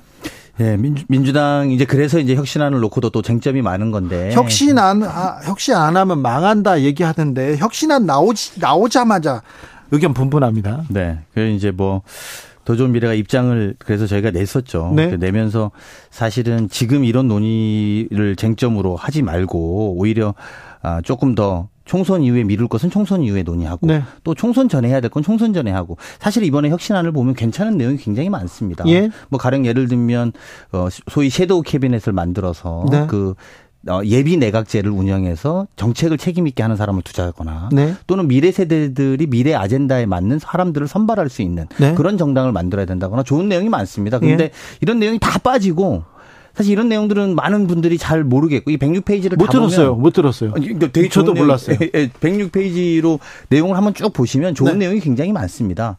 그런데 이제 문제는 뭐냐면 쟁점이 되는 것이 예. 대의원제도 폐 지와 예. 그리고 또 하나는 어그 총선 소위 말하는 공, 그, 그, 뭐라 할까, 자격 요건이라고 할까요? 그 올드보이 용태론. 그, 그런 것 두 가지만 남아 있다 보니까. 네. 이제 이거 갖고 또 당이 수렁으로 빠지면 안 된다라는 게 이제 저희 도전미래 입장이고. 네. 좋은 것들은 지금 진행하고 혁신위의 네. 안 중에서. 네. 혁신이 에 안이 나왔다고 100%다 하거나 100%다 안 하거나 이럴 문제가 아니잖아요. 네. 이제 그런 것들은 하고 그리고 총선과 관련된 건 총선 기획단에서 기획단장은 이제 또 임명해야 되니까 보통은 사무총장이 할 텐데 예. 그 임명해서 그런 이후에 그 논의들을 진행하고 또 어, 대의원제도 폐지는 당장 전당대가 있는 건 아니지 않습니까? 네. 그러니까 전당대회는 어차피 총선 뒤에 할 가능성이 높거든요. 네. 그러면 그때 전당대회 준비위원회를 열어서 그런 것들을 논의하는 게 그 준비위원회 룰 세팅입니다. 네. 그래서 그런 것들을 그렇게 체계 있게 하지 네. 이걸 갖고 당의 내부 분열에 보이는 것은 우리가 단결하는데 지장이 있다. 이게 이제 도전미래 입장입니다. 그렇습니다. 혁신한 논의를 미루자. 그리고 어, 핵심적인 거 중점적으로 추진할 거 말고는 미루자 이렇게 더 미래에서 입장문이 나왔습니다. 그런데요 대의원제 폐지 음, 솔직히 말해서 이 부분은 대의원제 얘기는 당권하고 관련 있는 거잖아요. 그렇습니다. 공천권하고. 네. 네. 이번 총선 얘기도 아니잖아요. 그렇습니다. 네. 근데 왜 지금 대의원제 폐지가 지금 화두가 돼야 됩니까? 이제 그런 문제 때문에 국민들이 이거는, 네. 오히려 보실 때는 자, 기네들 밥그릇 싸움으로 보실 수밖에 없을 거고 국민들은 그렇게 볼 수밖에 없죠. 오히려 그래서 제가 말씀 아까 드린 좋은 내용들, 네. 아까 정책 최고위원을 둔다든지 아니면 미래세대 대표 주자들을 만들어 키운다든지 이런 것들은 아무도 기억 못하고 있는 게 안타깝다는 오늘 거예요. 당장 정청래 최고위원 그리고 박찬대 최고위원 혁신안 반대하면 집단 항명이다 여기 나, 얘기 나왔어요. 네. 또이 얘기 받겠죠. 내일 모레 어, 의총이 있습니까? 16일 날 저희가 의총이 있고요. 예. 이달 말에 28일, 29일 정도에 아마 또 그 의원 워크샵이 있습니다. 네. 정기 국회를 앞두고 네. 그두 개의 과정 속에서 이 논의들이 계속 될 거라고 봅니다. 네. 당 내에서 네, 지지고 볶아야죠. 네. 지지고 볶아서 얘기를 해야 되는데 네. 국민들한테는 비전과 정책과 민생에 대한 얘기를 더 많이 가지고 싸웠으면 좋겠어요. 맞습니다. 네. 맞습니다. 올드보이 용태로는 어떻게 보십니까? 저는 젊으면 무조건 정답이고 나이가 들었으면 틀렸다라는 식으로는 접근하면 안 된다. 예. 아, 다만 민주당이 국민들이 볼 땐 변화와 쇄신 또 새로운 이미지, 새로운 에너지가 필요하다는 건 사실이다. 네. 이제 그 공간이 한정적이었기 때문에 그런 부분에 있어서 국민들이 어떤 정당으로 가는지가 이번 총선의 바로미터가 될 거기 때문에 네. 그런 부분은 감안하시는 게 맞다고 생각했습니다. 그렇죠. 그 얘기를 더 해야 되는데 민주당에서 어떤 모습을 보여줄지 음, 어떤 사람으로 선거를 치를지 참 어, 궁금합니다. 그런데요, 음, 혁신도 혁신인데 어, 17일 당장 이재명 대표 소환됩니다. 검찰에 소환되면 소환 다음에는 또 영장 청구일 수도 있고요. 어떤 또 그 다음 절차가 진행될 텐데 어떻게 보고 계신지요? 근데 뭐 저 개인적으로 보면 예. 이 사법 리스크는 한 2년째 제가 방송 나갈 때마다 거의 매달 매주 네. 이야기하고 있는 민주당 중진이나 민주당에서 책임 있는 분들은 다 이 얘기를 해야 됩니다. 네, 이 이야기에 대해서 저희가 답변을 요구받고 하는데 예. 실제 당내 분위기가 막 그런 것들을 거칠게 몰아치고 이런 분위기는 사실은 아닙니다. 예. 그리고 오히려 많은 사람들은 또 이재명 대표의 상황에 대해서 안타깝게 생각하는 게 사실이고. 예. 근데 이제 저가 오히려 여기서 대목이 좀 짚고 싶은 것은 이번 달 초까지만 해도 지난달 말까지만 해도 양평 고속도로 또 우리 고 최수근 상병 수사 이 의혹이라든지 네, 중요하죠. 여러 가지 사건들이 굉장히 많이 나왔는데 중요해요. 그것에 맞춰서 하필이면 여당의 지지율이 떨어질만 하면 이재명의 사법 리스크는 어떻게 됩니까? 이번에 또 소환한다는데 알고 계십니까? 라는 것으로 국면을 1년 정도 버티고 있다는 게 지금 여당의 모습이라는 걸 의심을 지울 수가 없습니다, 개인적으로. 그래서 네. 물론 이제 이재명 대표의 사법 리스크라고 하는 소위 말하는 이번에 소환되는 것과 관련해서 대응을 잘 하는 것은 당의 역할이고 이재명 대표를 중심으로 이렇게 해야 되겠지만 제가 이런 의혹이 계속 드는 것은 저만 그런지 모르겠습니다. 네. 자, 아무튼 이번 주에 소환 다음 주에 또 영장 치는 거 아니야 이런 얘기도 있습니다. 그리고요. 또 이화영 전 부지사가 어, 발언을 바꿈으로써 쌍방울 대북 송금 의혹에도 또 조사를 받아야 될 것 같아요. 이, 이, 이 이슈는 또 상당 기간 또 뉴스를 잡아먹을 것 같습니다. 네. 그래서 이제 그게 결국은 다 묶여서 결국은 또 8, 9월에 방탄국회 하는 거 아니냐. 네. 이제 이게 언론이 저희 당한테 묻고 있는 시각인데요. 이재명 대표가 그 어쨌든 국회 교섭단체 대표 연수를 통해서 불체포 특권 네. 포기 말하신 만큼 네. 그런 것들 뭐 방탄 국회 같은 상황은 없을 거라고 생각합니다. 네. 네. 어, 국회에도 뭐 지장이 없고 민주당에도 지장이 없이 네. 뭐 하루 이틀 문제 아니잖아요. 네. 비대위 혁신이 끝나자마자 비대위 얘기도 나오는데 이 부분은 어떻게 생각하세요? 저는 너무 설인 것 같습니다. 그렇습니까? 지금은 낭설이다. 그러니까 그거는 이재명 대표의 퇴진을 전제하고 이야기하는 건데 네. 좀 나간 이야기다 이렇게 생각합니다. 18일 이동관 방통위원장 후보자 인사청문회 예정됐습니다. 국민들이 굉장히 집중해서 네, 관심 있게 쳐다보고 있는데 민주당 준비 잘하고 있습니까? 근데 이게 참 저희 어, 저희가 이제 이런 부분에 앞으로 잘 싸워야 되는데 특히나 다른 게 아니라 학폭과 학폭 무마 과정에서 어, 또는 인사청탁이라는 이 참고인이나 증인이 핵심이거든요. 예. 근데 여당이 일체 합의를 안 해주고 있어요. 그래서 아예 증인이 없는 청문회를 합니다. 그래요? 네. 증인이 아예 없는 청문회를 하고 그리고 뭐 재산 형성 과정에서 뭐 예를 들면 퇴직 시 16억 MB 그 정부 때 퇴직할 때 16억이다 치면 홍보실에 쓰면 51억이잖아요. 예. 그러면 이제 이런 것들에 또 언론사 성향 분석이나 이제 이런 것들에 대한 걸 하려면 증인이나 이런 것들을 저희가 자료도 받을 거예요. 자료도 당연히 자료는 받을 수 있는데 근데 이게 증인과 참고인 합의가 전혀 안 돼 버려서 증인 참고인 합, 안 하겠다라는 건 뭐냐면 저는 하루 버텨서 답정너 청문회 할 거다. 네. 이렇게 정하고 나오는 거다. 저는 이렇게 봅니다. 그래요? 예. 아니 민주당이 의석이 그렇게 많은데 이거 좀 뭐 관철할 수 없습니까? 증인도 관철 증인도 못 부릅니까? 그게 합의 사항이라고 판단하면 사실 좀 그런 부분에 저희가 곤란한 게 있습니다. 그러니까 여기서 밀어붙이면 밀어붙이면 또 밀어붙이는 대로 또또 이야기가 나올 수밖에 없었어요. 그런 게 저희로서는 많이 어려운 부분이죠. 그래요? 예. 만약에 이동관 방통위원장 후보자 청문회가 음, 별 문제 없이 별 큰 논란 없이 이렇게 진행되고 대통령이 임명하고 그러면 아마 민주당 지지자들이 매우 실망할 그럼요. 겁니다. 그리고 이게 사실은 이동관이 언론 탄압, 언론 장악. 우리가 소위 말하는 민주주의의 세 가지 요건을 투표로 내, 사람, 내 사람을 뽑을 수 있어야 되고 네. 다양한 반대 의견을 주장할 수 있어야 되고 예. 그 반대 의견을 전달할 수 있어야 되는데 이 특히 전달할 수 있는 부분을 막는 게 언론 통제하는 거 아닙니까? 예. 그러니까 이동관 이 위원장을 임명 방통위원장을 임명하겠다는 걸 통제하겠다는 노골적인 표면이기 때문에 저희 지지자들한테 많은 상처가 될 거라고 생각하고 저희도 최선을 다하도록 네. 하겠습니다. 후쿠시마 오염수 문제 국민들이 걱정합니다. 두 번째 양평 고속도로 이거 어 종점이 갑자기 바뀌어서 이상하잖아요. 이렇게 생각합니다. 이렇게 생각하는 국민들이 많습니다. 그런데 왜 민주당은 속 시원하게 이런 문제 못 파헤쳐요? 이렇게 물어보는 사람들 많습니다. 이럴 때 제일 어려운데요. 속 시원하게 파헤치도록 도도록 하겠습니다. 네. 뭐 방법이 뭐가 있습니까? 근데 저는 작년 제가 이제 예결위 관사인데요. 이제 올 연말 올 월말 8월 말 되면 예결위 결산을 처음 시작합니다. 그래서 작년 결산까지가 문재인 정부 결산이었어요. 작년 8월 달에 한 건. 예. 근데 이번이 윤석열 정부의 첫 결산입니다. 윤석열 정부가 세운 예산을 1년 동안 어떻게 썼는지를 보는 건데요. 이제 야당이 야당답게 싸워서 결과를 좀 내는 노력을 할, 어, 해야 되겠다라고 저희 스스로들 의원들끼리 많이 다짐하고 있습니다. 네. 음, 오늘 광복절 특사 명단이 이렇게 발표됐습니다.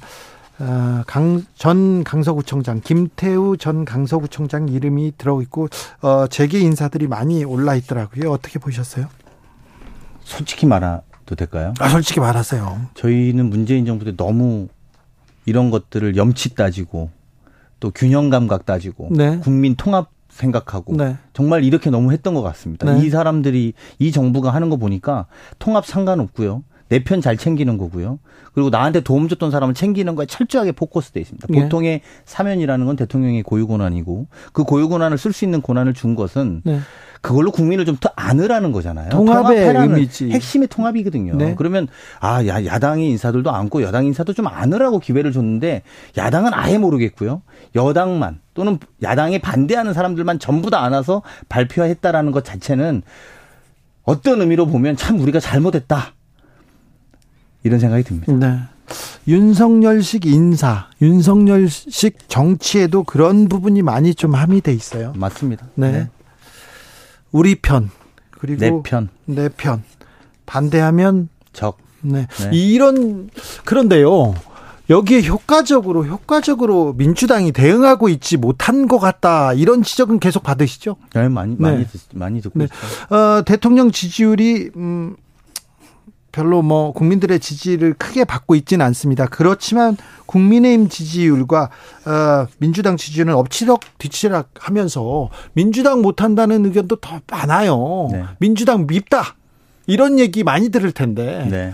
어찌 돌파구를 내셔야 될 거 아닙니까? 돌파구를 내야 되는데 저는 뭐 두 번 정도의 기회가 앞으로 저희한테 올 거라고 보는데 네. 그 중에 하나가 사실은 이제 국, 올해 국정감사는 아주 중요할 거라고 봅니다. 예. 그리고 그거 끝나고 나면 김건희 특검 문제들을 우리가 연말에는 정리를 좀 해야 될 거거든요.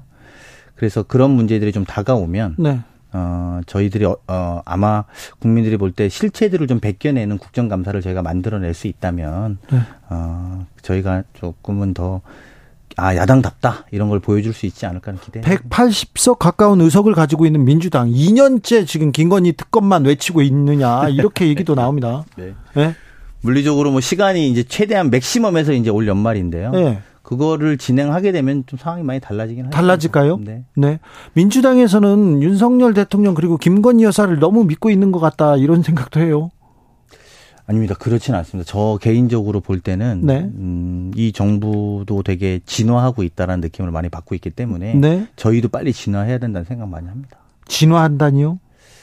어, 뭐라고 할까? 처음에 외교에 네. 나가면 네. 그 실수가 다 노출됐거든요. 예, 예. 다 노출되지 않습니까? 네. 그래서 외교를 한번 나갔다 오면 소위 말하는 대통령 리스크라고 할 정도로 국민들을 걱정했죠. 국민들 걱정했잖아요. 네. 근데 지금 그게 안 나옵니다. 네. 적어도 덮어내는 진화를 하고 있는 거죠. 시, 새로운 실수를 잘 덮어서 움직이고 있다라고 저는 그렇게 판단하거든요. 본질은 달라지지 않았을 겁니다. 대통령이 몇 번 나가셨다 나가셨다고 왔다고 해서 아 내가 정신 차리고 잘해야겠다 이런 말씀을 하신 적은 없어요. 대통령은 똑같을 텐데 주변의 대통령실이나 관계자들이 이걸 잘 덮어서 오고 있다라고 저는 판단하고 있거든요. 그런 면에서는 진화하고 있다고 보죠. 네. 실체는 살아 있을 거라고. 민주당도 좀 진화해야 되는 거 아닙니까? 맞습니다. 네. 네. 어, 무능 부패 이런 얘기를 떠나서 민주당은 미워요 여기에서 좀 벗어나지 못하는 것 같아요. 저 특별히 20, 30대, 23, 떠나버린 20, 30대의 마음을 되돌려, 되, 되찾아와야 되는데, 민주당의 전통적 지지층, 수도권 20, 30대 얘기했는데 요, 요새는 그거 거기에 동의하는 사람 별로 없거든요. 맞습니다. 네. 네. 어찌하실 겁니까? 어? 더 좋은 미래에 대해서, 더 미래에 대해서, 어? 어떻게 고민하고 계세요?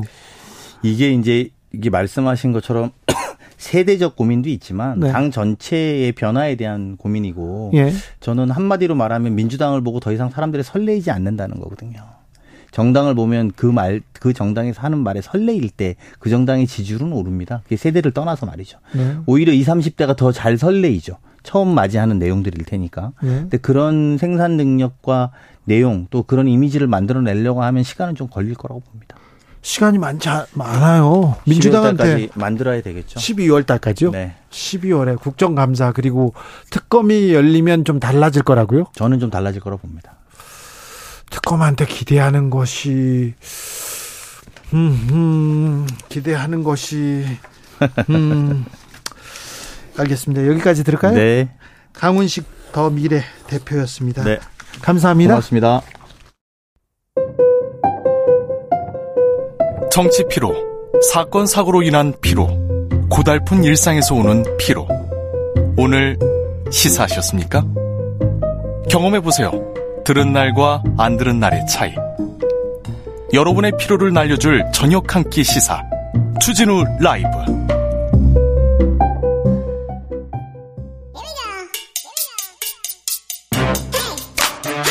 뉴스를 향한 진지한 고민 기자들의 수다.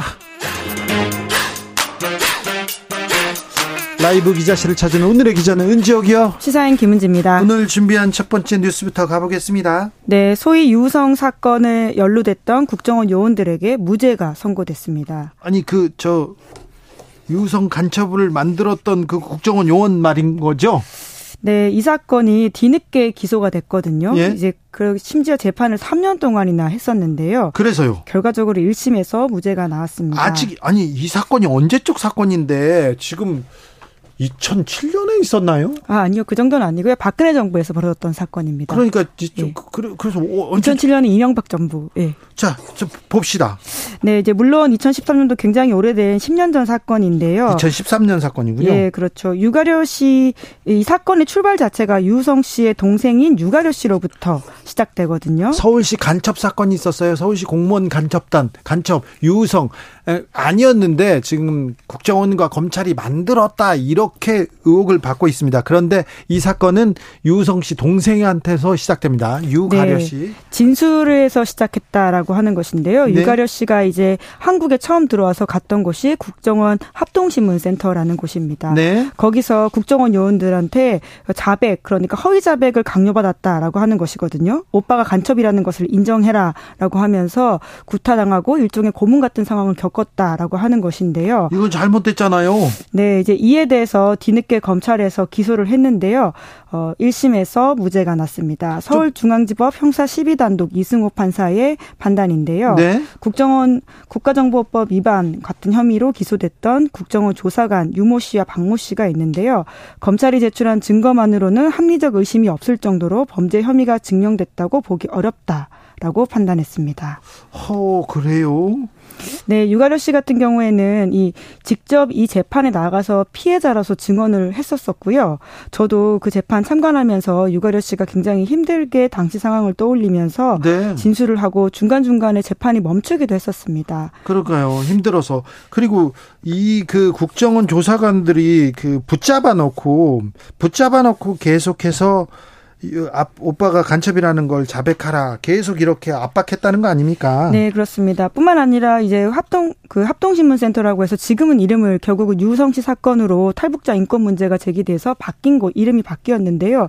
그 당시에 유가려 씨를 근거 없이 6개월 넘게 가두고 그 안에서 사실상 고문과 같은 상황에서 허위 자백 강요했다라고 하는 것이 1심 유우성 씨 간첩 혐의에서도 문제가 된 바가 있고요. 2심에서도 판결문에 그것이 정확하게 문제라고 적시되어 있거든요. 그런데 그런데 왜이 이 판사님께서는 이승우 판사님께서는 왜 예, 무죄를 낸 거죠? 좀 자세하게 알려주세요. 네, 이제 그러니까 과거에 유, 유가려 씨의 진술의 디테일이 지금에 와서 좀 달라진 부분이 있다라고 하는 취지의 지적을 하고 있는 것인데요. 네. 뿐만 아니라 그렇기 때문에 수사관들이 실제로 폭행과 협박을 했는지 좀 의심된다라고 하는 것입니다. 아무래도 이제 이 상황 자체가 진술만 남아 있지 않습니까? 당사자들이 거기서 CCTV라든지 피해자가 CCTV를 그리고 증거를 모을 수 있는 그런 상황은 아니었잖아요. 지금 감금돼 있는데요. 네, 게다가 2012년, 13년 관련해서 했던 이야기가 이 지금에 와서는 디테일이 조금 달라진 부분이 있습니다. 지금 그에 대해서는 변호사들이 아무래도 그 시절에 트라우마적 부분들이 있다 보니까 완벽하게 똑같은 증언을 하지 못한다라고 하는 것인데요. 네. 그러한 좀 큰 틀의 상황이 아니라 디테일을 이제 재판부가 문제 삼으면서 네. 신빙성이 떨어진다라고 본 것 같은데요. 근데 유가려 씨는 처음에 처음부터 그리고 뭐 조사 검찰 조사 받을 때 그다음에 재판 받을 때 일관되게 저는 폭행당했어요, 협박당했어요, 저는 감금당했어요 얘기했잖아요. 네, 국정원이랑 검찰 초창기 조사 때는 그 이야기를 하기가 어려운 상황이어서 그렇죠. 그걸 말하진 못했었는데요. 상황 변경이 있고부터는 꾸준하게 같은 취지의 진술을 한 바가 있습니다. 음. 그래서 지금 변호사들은 이 상황을 받아들일 수 없다라고 해서 항소해야 된다라고 주장을 하고 있는데요. 그런데 유우성 씨 변호인들이 검찰이 항소를 하지 않을까봐 걱정도 하고 있는 상황을 제가 오늘 아침에 통화하면서 들었습니다. 그래요? 유성 씨 간첩 무죄 받았거든요. 결국 무죄 받았는데 그때 어, 국정원이 잘못했다. 이 수사관들이 너무했다. 이런 얘기 있었지 않습니까? 예, 실제로 그 2심 판결문에 보면 여동생을 사실상 국가보안법 피의자로서 수사를 하면서도 영장도 없었고 변호사 조력을 받을 권리 등을 보장하지도 않았다. 여동생은 심리적으로 위축된 상태에서 국정원의 회유에 넘어가 허위 진술했다. 이렇게 쓰여 있습니다. 네. 그러니까 본류인 사건 재판 판단과 지금에 와서 나온 유가려 씨 관련된 국정원 판결문의 내용이 굉장히 좀 차이가 있어서 이에 대한 모순점에 대한 지적도 나오고 있습니다. 저도 유가려 씨 취재를 한 게 2013년인가 14년인가 조금 정확하게 횟수는 기억할 수는 없지만 너무 힘들었다고 이렇게 닭똥 같은 눈물을 막 흘리던 그 가려 씨가 생각이 나는데 무죄 받았네요.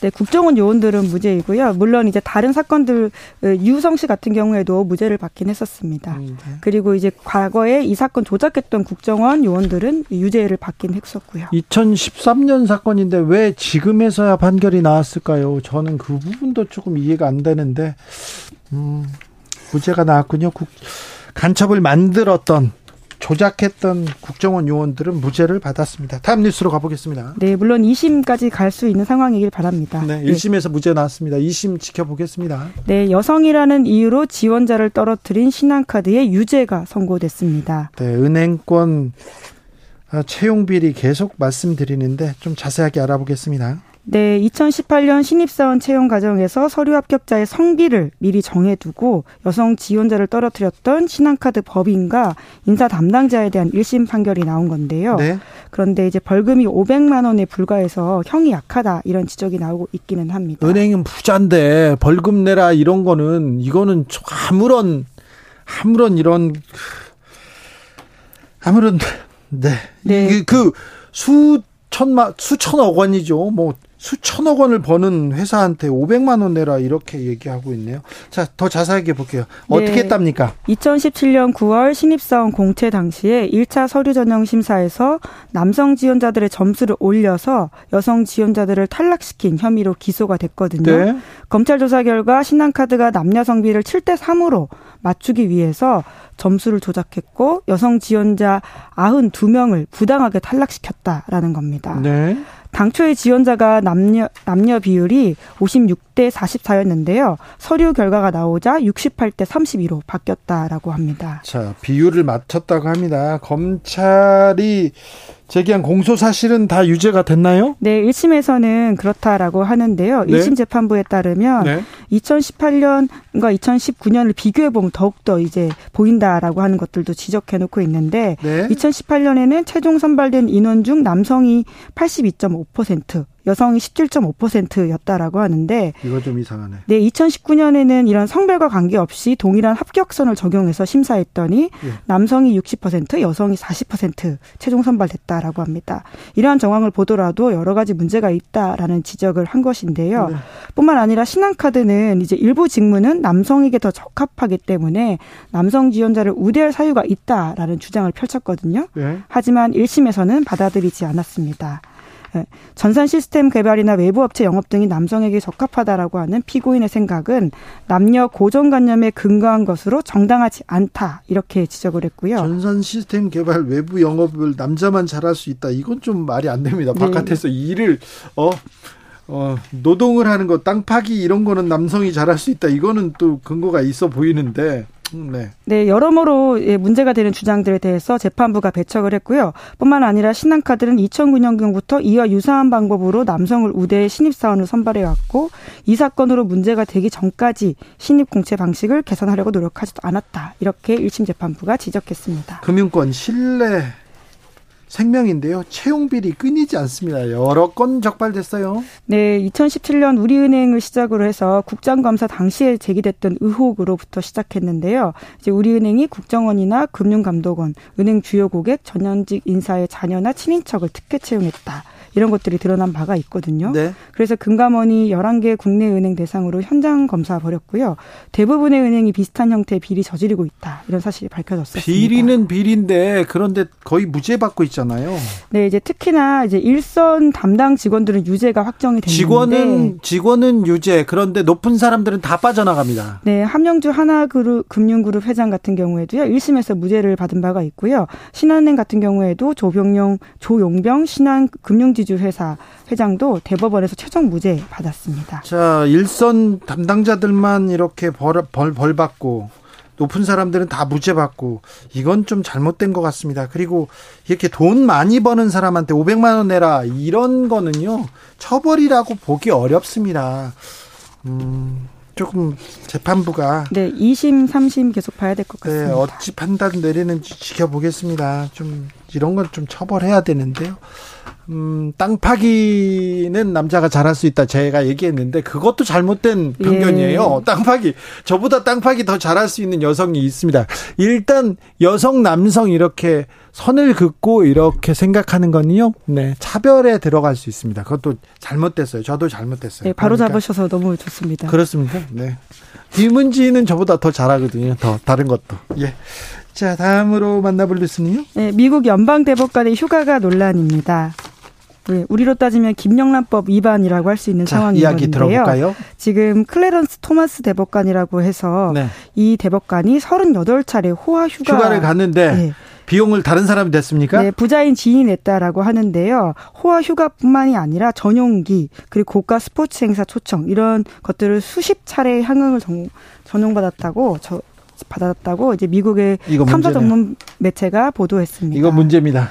예, 특히나 이렇게 후원자인 사람이요 공화당의 고액 후원자이기도 한 사람이거든요. 예. 그러다 보니까 해당 판결의 중립성, 독립성이 제대로 유지되고 있는 것이냐 이런 비판들이 나오고 있습니다. 그렇습니다. 지금 대법관을요, 네 전용기에다 태워가지고 요트에다 막 태워가지고 인도네시아 등으로 호화 휴가를 보냅니다. 네, 그리고 아, 아무런 음, 음 아무런 제재를 받고 있지 않는 것이죠. 이게 이상하네요. 네, 심지어 이것도 신고하지 않아서요. 뒤늦게 예. 언론 보도로 터져 나온 사실이다라고 하는 것인데요. 또 다른 저 지원도 받았습니까? 네, 친척의 등록금도 지원받았다라고 하고요. 캠핑카도 3억 원짜리인데 무상 제공받았다라고 합니다. 이런 식으로 네. 미국 같은 경우에는 연방법에 따라서 대법관들이 매년 재산 변동 사항을 공개해야 되는데 타인으로 받은 선물도 공개 내역이거든요. 예? 그런데 이런 것들 하나도 공개하지 않고 있어서 문제가 되고 있는데요. 어, 걱정입니다. 이 미국에서는 연방 대법관이 종신이거든요. 그래서 그렇죠. 그리고 막강한 영향력을 행사합니다. 그런데 이 사람한테 지속적으로 이렇게 후원으로 했다. 후원이 아니죠. 이거는 로비일 수도 있는데 이게 왜 법에 걸리지 않은 거죠? 그렇죠. 오히려 로비였 본인 스스로 사적인 환대였다면 오히려 더 공개해야 될 사안인 것 같은데요. 이걸 공개하지 않다가 뒤늦게 드러나서 굉장히 문제가 되고 있다라고. 그럼 탄핵됩니까? 네, 이제 탄핵은 미국 정치 지형상 어떻게 될지 좀 지켜봐야 될 것 같은데요. 말씀처럼 미국 연방 판사는 사망하거나 스스로 물러나거나 아니면 탄핵되는 상황 아니면 끝까지 하거든요. 물러나 근데 물러나거나 돌아가시기 전에 이렇게 물러나거나 그래서 이렇게 자리에서 내려오죠. 네, 해당 대법관 같은 경우에는 특히나 이제 어, 배우자의 문제도 한번 논란이 된 바가 있는데요. 배우자가 이제 2000년에 2020년 대선 직후에 트럼프 전 대통령 편에 서서 대선 결과 뒤집기 위해 움직였다 이런 정황들이 보도가 돼가지고 문제가 된 바가 있습니다. 아, 그래요? 어떻게 네. 될까? 이거 이거 참 궁금합니다. 네. 이 대법관 소식 계속 전해 주십시오. 네. 특히나 김영란법이 있었으면 바로 처벌됐을 텐데라는 생각도 들더라고요. 그러게요. 네. 참 미국도 미국은 어떻게 되는 거야? 막 미국을 걱정하게 됩니다. 네. 시사인 김은지 기자 함께했습니다. 감사합니다. 네, 고맙습니다. 교통정보센터 다녀올게요. 김민혜 씨.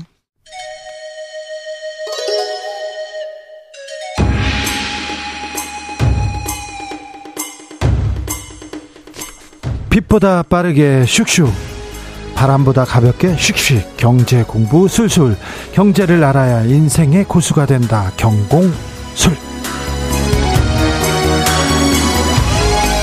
경공술 오늘의 경제 선생님입니다. 염승환 이베스트 투자증권 이사 어서 오세요. 네 안녕하세요. 네, 더운데 잘 계시죠? 네 잘 지냅니다. 네. 잼버리는 안 가셨죠? 네 네. 네. 네.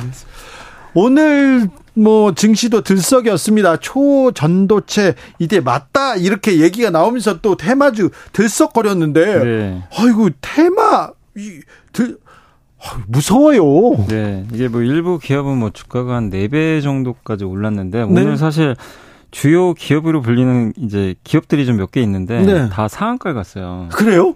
30% 아, 오른 거죠. 그래요?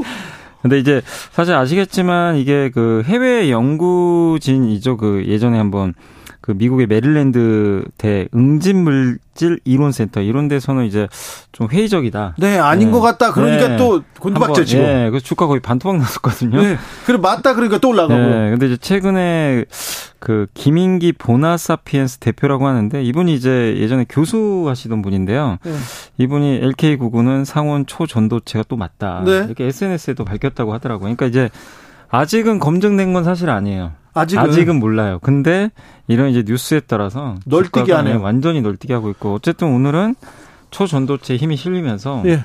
주가가 이제 다들 좀 상한가를 갔습니다. 그런데 이렇게 테마주 지금 초전도체인데 이거 맞다 그러면 올라가고 아니면 떨어지고 이거 너무 위험한 거 아닙니까? 네, 아니 물론 이게 이제 우리나라 논문으로 나왔고 이게 진짜로 밝혀져서 사실이라면 굉장히 기쁜 일이잖아요. 네. 우리 한국에서 나온 거니까. 그래도 상용화 되려면 좀 네. 시간도 걸리고 뭐 따지... 그거는 그건데. 네. 그러니까 제, 저도 이제 말씀드리고 싶은 게 그거예요. 투자는 다르게 하셔야 되거든요. 네.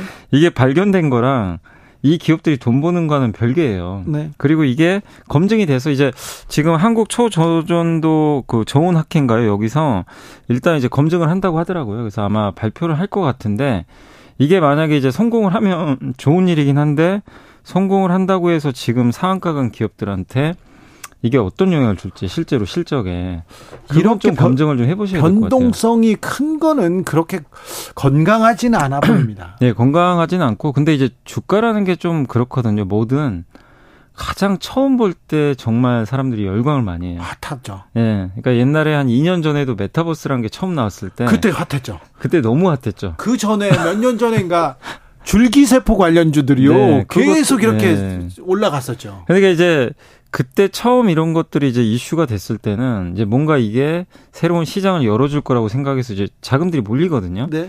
근데 그게 이제 2차 전지는 실체가 있잖아요. 네. 그러니까 지금도 이렇게 강한데 그게 실체가 없는 경우에는 이제 어마어마한 주가 폭락이 나오는데 초전도체는 지금 알 수는 없어요. 아, 그렇죠. 어떻게 될지는 알수 없는데 다만 이제 걱정되는 건 너무 주가들이 네. 뭐 변동성 보이고 그냥 이상급등을 하니까 이 점은 개인 투자분들이 각별히 좀 조심을 하셔야 될 것 같아요. 진짜. 2차 전지주는 어떻습니까? 아, 요새 좀 부진합니다. 네. 요즘에 뭐 에코프로도 그렇고 에코프로 BM도 그렇고 네. 주가가 조금씩 이제 빠지는 이유가 첫 번째로 이제 많이 올랐다는 것도 하나가 있겠지만 2분기에 좀 실적들이 그렇게 좋지가 않았어요. 네. 그 요즘에 그 현대차도 그렇지만 그 전기차 재고 이슈가 좀 있더라고요. 그러니까 예전보다 전기차 성장 판매 성장률이 좀 둔화되는 거 아니냐 네. 이런 우려도 좀 있었고 그 다음에 2차 전지 말고는 사실 주식이 안 보였어요 그동안은. 네. 근데 지금은 갑자기 초전도체가 나왔죠. 네.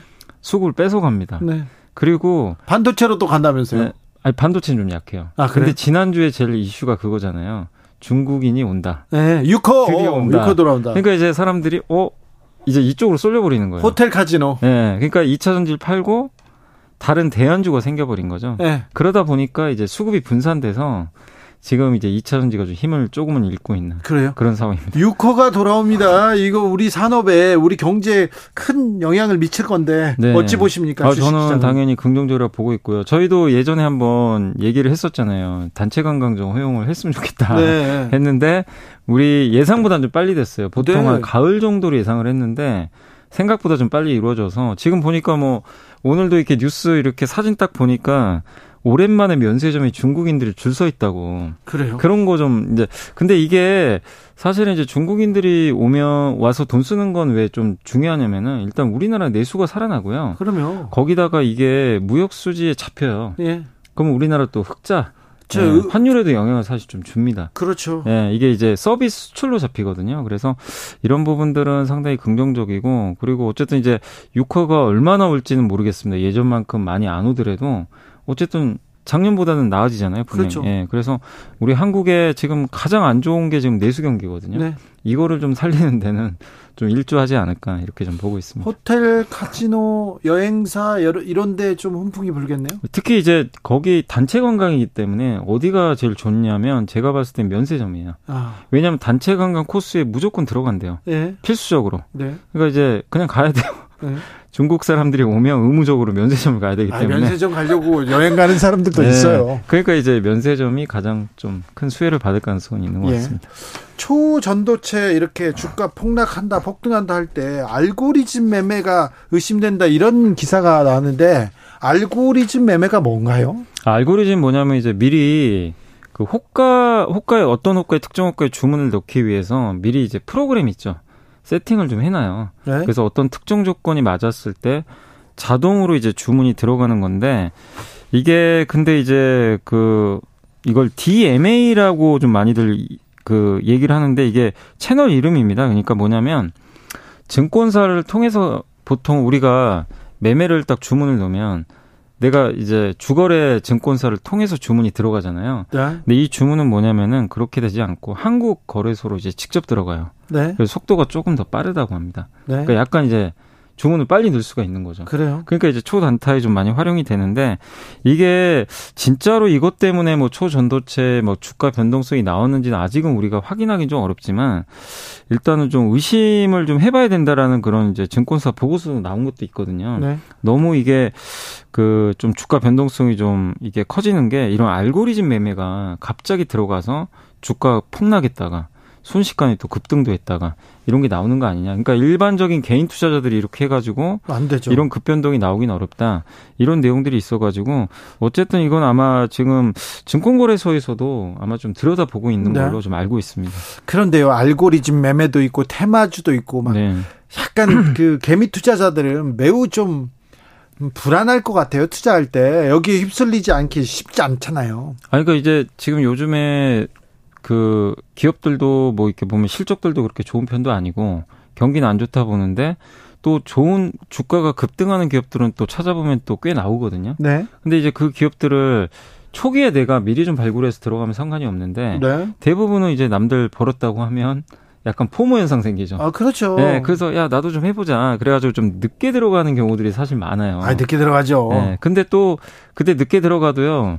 이게 성과가 나쁘진 않아요. 초기에는 내가 좀 뒤늦게 들어가도 수익을 좀 줍니다. 그러다 보니까 이제 거기에 또더 많이 들죠. 네. 비투하죠. 네. 그러다가 이제 나중에 주가가 이제 급나갈 때큰 손실들을 많이 보게 되는데 이게 어쩔 수 없는 것 같아요. 이게 쏠림 현상이 나오면 사람들이 그거를 좀 견디기 좀 힘들어 하더라고. 내가 가진 건 안 가고 있는데 네. 남이 가진 거는 자꾸만 가니까 네. 야, 이건 아니다. 갈아타자. 네. 예. 근데 그냥 갈아타는 게 아니라 빚까지 내서 갈아타는 경우도 되게 많아요. 그 성과가 좀 안 좋은데 주의를 하시라고 말씀은 드리지만 그게 좀 쉽진 않은 것 같습니다. 네. 쉽지 않죠. 항상, 항상 저도 주의하라고 말씀을 드리는데 네. 특별히 그 청년들이 처음 투자하다가 네. 처음 투자하다가 이런 또 우를 범할 게 범하는 경우가 많아요. 그 예전에 가장 대표적인 게 비트코인이었죠. 비트코인이 한 2년 전에 한참 좋을 때 그때 저도 이제 강연회를 많이 다니는데 이 젊은 분들 중에요. 당시 2년 전에 비트코인 안 하시는 분이 없었어요. 그래요? 다 했어요. 웬만하면 비트코인 다 하시더라고요. 주변에서 얼마 벌었다 이 얘기를 들으니까 안 하셨죠. 예, 네, 그러니까 비트코인이 그때는 사실 주식보다 네. 주식도 인기가 있었지만 뭐 비트코인이 비할 바는 아니었어요. 다 사람들이 당, 시에는 네, 네. 저 전화기 쳐다보고 있더라고요. 네, 뭐 24시간 거래도 되고 죽뭐 이게 변동폭이 크잖아요. 그냥 무제한이잖아요. 네. 그러다 보니까 근데 사실 그 후로 결과가 사실 안 좋았잖아요. 거의 대부분 안 좋았죠. 네. 네. 어른 되자마자 빚에 굴레 빠지는 20대 이하 은행 연체율도 계속 어, 최고 수준으로 늘고 있다 네. 이런 얘기했는데 청년들은 청년들은 어떻게 투자하는 게 좋습니까? 아, 일단은 가장 중요한 게 자기 현금을 만들어야 되거든요. 예. 그걸 만들 수 있는 수단을 이제 만들어야 되잖아요. 빚 말고 일단은 자산을 좀 만들어야 된다. 네. 근데 그러려면 네. 돈을 벌어야 되는데 네, 저축해야죠. 문제는 뭐 대학생까지는 돈 버는 것보다 일단 학업이 해야 되잖아요. 네. 그렇게 해 가지고 취직을 할 거 아니에요. 네. 취직했다는 가정하에서는 저는 꼭 이 말씀은 꼭 드려요. 뭐냐면 1억은 만들어라. 1억. 어떻게든. 네. 이거 뭐냐면 아껴야 돼요. 네. 최대한 아껴야 되는데. 아껴야죠. 뭐. 그 지금 없잖아요. 만약에 제가 이제 그 시뮬레이션 돌려보니까 예. 200만 원을 월 기준으로 만약에 3% 정도 정기 적금을 준다. 네. 이렇게 계산을 하면 4년 걸려요. 아, 200만 원씩 모으면 월, 월, 월 네, 1억 모으는데 한 4년 걸리거든요. 아, 힘드네요. 힘들어요. 예. 근데 그거를 하면 세상이 달라 보입니다. 이런 진짜 달라 보여요. 그 그런 얘기를 들은 적이 있어요. 아, 뭐 재벌 회장인데요. 네. 자수성가한 재벌 회장인데 1억 만드는 게 제일 어렵대요. 네, 어려워요. 천, 만 원 만드는 게 제일 어렵고 천만 원까지 가면 1억까지 간다. 네. 1억 만드는 게 어려운데 1억까지만 가면 10억까지는 간다. 네. 그렇게 음, 일단은 1억을 모아라. 일단 모아야 되고 근데 1억 모으려면 네. 내가 현금 흐름을 확보할 수 있는 뭔가가 있어야 되잖아요. 네. 그 직업이 있어야 되니까. 아, 200만 원씩 모으려면 네. 그렇죠. 근데 그거는 투자해 가지고 당장 나오는 건 아니니까 저는 투자보다 자기 일에 일단 집중해 가지고 최대한 4년 정도 걸린다고 생각하고 네. 취직하고 어떻게든 모아 보세요. 네. 그리고 그 과정에서 준비를 하는 거예요. 네. 왜냐하면 1억 가지고 계속 적금만 든다고 부자 되기는 어려워요, 사실. 큰 돈은. 근데 투자를 뭔가 하긴 해야 되는데 네. 그러려면은 어쨌든 이제 그 한 4년 동안은 계속 공부를 하는 거죠. 네. 이런 뭐 주진우 라이브 뭐 채널도 좀 들으시고 네. 하시면서 재테크 교육도 좀 받으시고 그러면서 다만 주의하실 건 이런 변동성에 너무 휘둘리는 그런 것보다도 네. 좀 정석적으로 네. 공부를 하셔가지고 1억 모으신 다음에 그리고 제가 또 한 가지 당부드리고 싶은 게 저도 강연에 다니면서 느낀 게 뭐냐면 사람 이 투자자분들이요. 너무 높은 수익률을 원하세요. 1년에 2배, 네. 3배. 예. 대부분 그걸 기본으로 보세요. 아, 이 뉴스에 그 뉴스 보면 그거는 580%씩 올랐는데 그러니까. 다른 사람들이요. 아 근데 워런 버핏은 1년에 20%만 수익 냈어요. 아, 근데 네. 그 답답해 하잖아요. 네. 근데 이 1억 가지고 만약에요. 네. 20%만 수익을 내잖아요. 네. 30년 후에는 얼마 되는지 아세요? 얼마나? 복리로. 얼마나 돼요? 20% 매달 그러니까 1년마다 낸다면 네. 198억 됩니다. 그러니까 이게 20%만 근데 그게 어렵죠. 어렵죠. 네. 근데 20%는 어디에 왜 그게 어렵냐면 대부분 다 두 배, 세 배를 원해요. 네. 20% 만족을 안 합니다. 그렇죠. 왜냐하면 1억 가지고 처음 했는데 1억 20% 해봐야 1억 2천이거든요. 예. 이게 언제 10억, 20억 되냐? 네. 안 보이거든요. 그래서 무리하게 돼요. 20%도 큰 건데. 네. 근데 할 수 있어요. 충분히 네. 노력만 하시면. 그래요? 근데 너무 제가 느낀 건 뭐냐면은 너무 높은 걸 보세요. 자꾸 두 배, 세 배, 아까 말씀하신 다섯 배. 네. 이게 주변에는 뭐 우습게 막 다섯 배씩 가니까. 아, 다 그렇게 얘기해요. 네. 이거 괜찮습니다. 이거 회사가 우량해서 아, 10% 수익 냈습니다. 그거 말고 이거 뭐 아니면 돕니다. 뭐 아니면 도로 가거든요. 네. 근데 그러다 이제 자기 초심 거의, 다 잃고 거의 도예요. 네. 그래서 정말 꾸준히 자기 현금으로 매달 이렇게 만드셔 가지고 네. 1년에 뭐 15% 20% 이렇게 꾸준히 한번 해 보시는 것도 네. 좋지 않을까. 결국 그래서 나이 젊으신 분들이 유리해요, 사실. 그렇죠. 복리 수익을 내려면 오랫동안 한 2, 30년 정도 해야 되니까. 자, 일단은 네. 청년들 투자도 좋지만 1억을 모으랍니다. 모으고 네, 나서 모으면서 공부했다가 그리고는 10% 20% 꾸준히만. 목표로 네. 꾸준히 이렇게 가면 된답니다. 네. 198억 금방 모을 수 있답니다. 뭐, 그, 별로 어렵지 않아요. 네. 어렵지 않다고요. 네. 그, 일본 노무라 증권에서 이런 보고서가 나왔습니다. 한국이 가장 비관적이다. 한국만 아. 역성장할 것이다. 이런 얘기 나오는데 음, 어떤 점 주목해야 됩니까? 아, 그러니까 역성장은 글쎄 왜 노무라에서 그렇게 얘기했는지 모르겠지만 이제 국내 이제 그 내부에서는 아마 1.5% 정도로 얘기했죠. 1%대 얘기했죠. 예. 그리고 물론 이제 정경련에서는 1.3%로 좀 낮추긴 했는데 네. 우리나라가 저성장하는 건 맞아요. 네. 예, 일단 인구도 줄고 또 지금 가장 중요한 나라가 중국인데 네. 중국 아시겠지만 지금 부동산 또 최근에 어떤 기업이 채권 이자 못 갚아서 뭐 부도가 나니 많이 지금 중국 경기도 좀 안 좋고 네. 그 의존도가 높기 때문에 한국이 좀 위축될 수밖에 없는 건 사실인데 다만 지금 우리나라 경제를 보면 요즘에 이제 미국 수출도 좀 늘어나기 시작하고 하반기에는 또 반도체도 조금씩은 좀 나아질 걸로 보고 있기 때문에 역성장은 좀 너무 지나친 거 아닌가 저는 좀 그렇게 보고 있습니다. 그래서 하반기하고 내년을 본다면 내년 그 한국은행에서도 2% 이상 성장 보거든요. 예. 그래서 노무라 증권의 전망은 조금 너무 좀 비관적으로 예, 너무 좀 비관적인 게 아닌가 그렇게 생각을 합니다. 아, 물가는 어떻습니까? 물가는 좀 많이 잡혔어요. 지금 이번에 우리나라 같은 경우 2.4%인가요? 소비자 예. 물가가 많이 떨어져 있는데 물론 좀 오를 거예요. 왜냐하면 최근에 국제 유가가 좀 많이 오르고 있어서 예. 하반기에는 좀 물가가 좀 일정 부분 오르긴 하겠지만 그러나 어쨌든 이제 지금 한국의 소비자 물가도 3% 아래쪽까지 내려왔기 때문에 안정화되고 있고 미국도 최근에 주거비가 좀 꺾이거든요. 예. 네, 주거비가 너무나 비쌌는데 그게 꺾이기 시작합니다. 그래서 그런 거 보면 미국 물가도 계속 안정감을 찾을 것 같고 그래서 물가는 그렇게까지 뭐 걱정할 필요는 예, 없다. 우리나라 경제에 큰 영향을 주기는 좀 어려울 걸로 저는 보고 있습니다. 수도권에서 지금 비롯되고 있습니다만 부동산은 저점을 찍고 지금 상향 곡선을 그리고 있는 것 같습니다. 예, 아 그게 왜냐하면 대출이 많이 늘었어요. 네. 그러니까 21년도 9월 달에 은행권 대출이 6.4조 원 딱 그 가계 대출 주고 나서 예. 쭉 줄었거든요. 예. 근데 이번 6월에 은행 가계 대출이 또 6조 원 이상 늘어났어요. 그러니까 네. 이 돈의 대부분이요. 그 주택 담보 대출. 네. 그러니까 이제 금리 인상이 멈추니까 예. 사람들이 다시 주택 쪽으로 아파트 쪽으로 관심을 좀 보이면서 대출이 늘어나는데 결국 대출 늘어나면요 가격 오르더라고요. 그래요. 예, 이게 어쩔 수 없어요. 왜냐하면 그렇죠. 아파트는 대부분 대출 끼고 사기 때문에 예. 그래서 결국 지금 상황에서는 유동성이 좀 워낙 풍부하기 때문에 그 부분이 조금 그 아파트 가격을 또 조금씩 올리고 있는 게 아닌가 이렇게 생각합니다. 유커들 들어옵니다. 중국 경제가 좀 나아져야 우리도 좀 그 영향을 받을 텐데. 네. 근데 중국 경기도 지금 부동산이 너무 안 좋거든요. 네. 부양책을 막 써요. 그 부동산 부양도 하는데 강도가 그렇게 세진 않습니다. 근데 중국 정부도 부채가 많아서 옛날처럼 막 하질 못해요.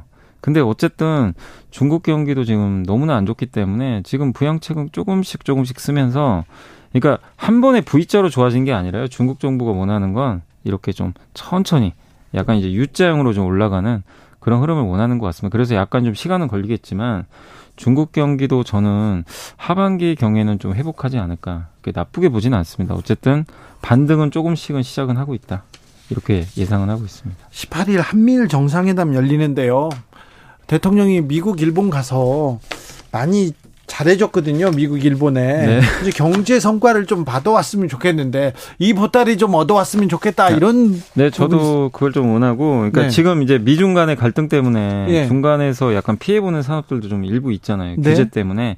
그런 것들 특히 이제 우리 한국은 반도체 공장이 중국에 있단 말이에요. 예. 여기에 반도체 장비 뭐 미국 거 못 받으면 네. 현대 아니 그러니까 그 삼성이나 하이닉스가 피해를 볼 수가 있거든요. 네. 그러니까 이제 우리가 좀 중국과 미국 중간에 좀 껴 있는데 네. 여기서 한국의 대표적인 뭐 반도체나 이런 산업들이 2차 전지나 피해를 안 보게끔 얘기할 건 해야 되는데 근데 어떤 얘기가 나올지는 아직은 좀 밝혀진 게 없어서 일단 좀 지켜는 봐야 될 것 같습니다. 어 그래서 대통령이 뭐라고 얘기했다고요? 뭐 네? 한마디 해야 되는데 미국한테 아니 뭐 내놔라고. 그래서 중국에서 지금 사업하는 네. 한국 기업들이 좀 있잖아요. 네. 여기에 대해서는 조금 예. 염승환 예. 이사님과 함께했습니다. 감사합니다. 네, 감사합니다. 국내 소비자 물가 7월 발표는 2.3%였습니다. 2.4% 아니었고요. 0.1%였는데 바로 잡습니다.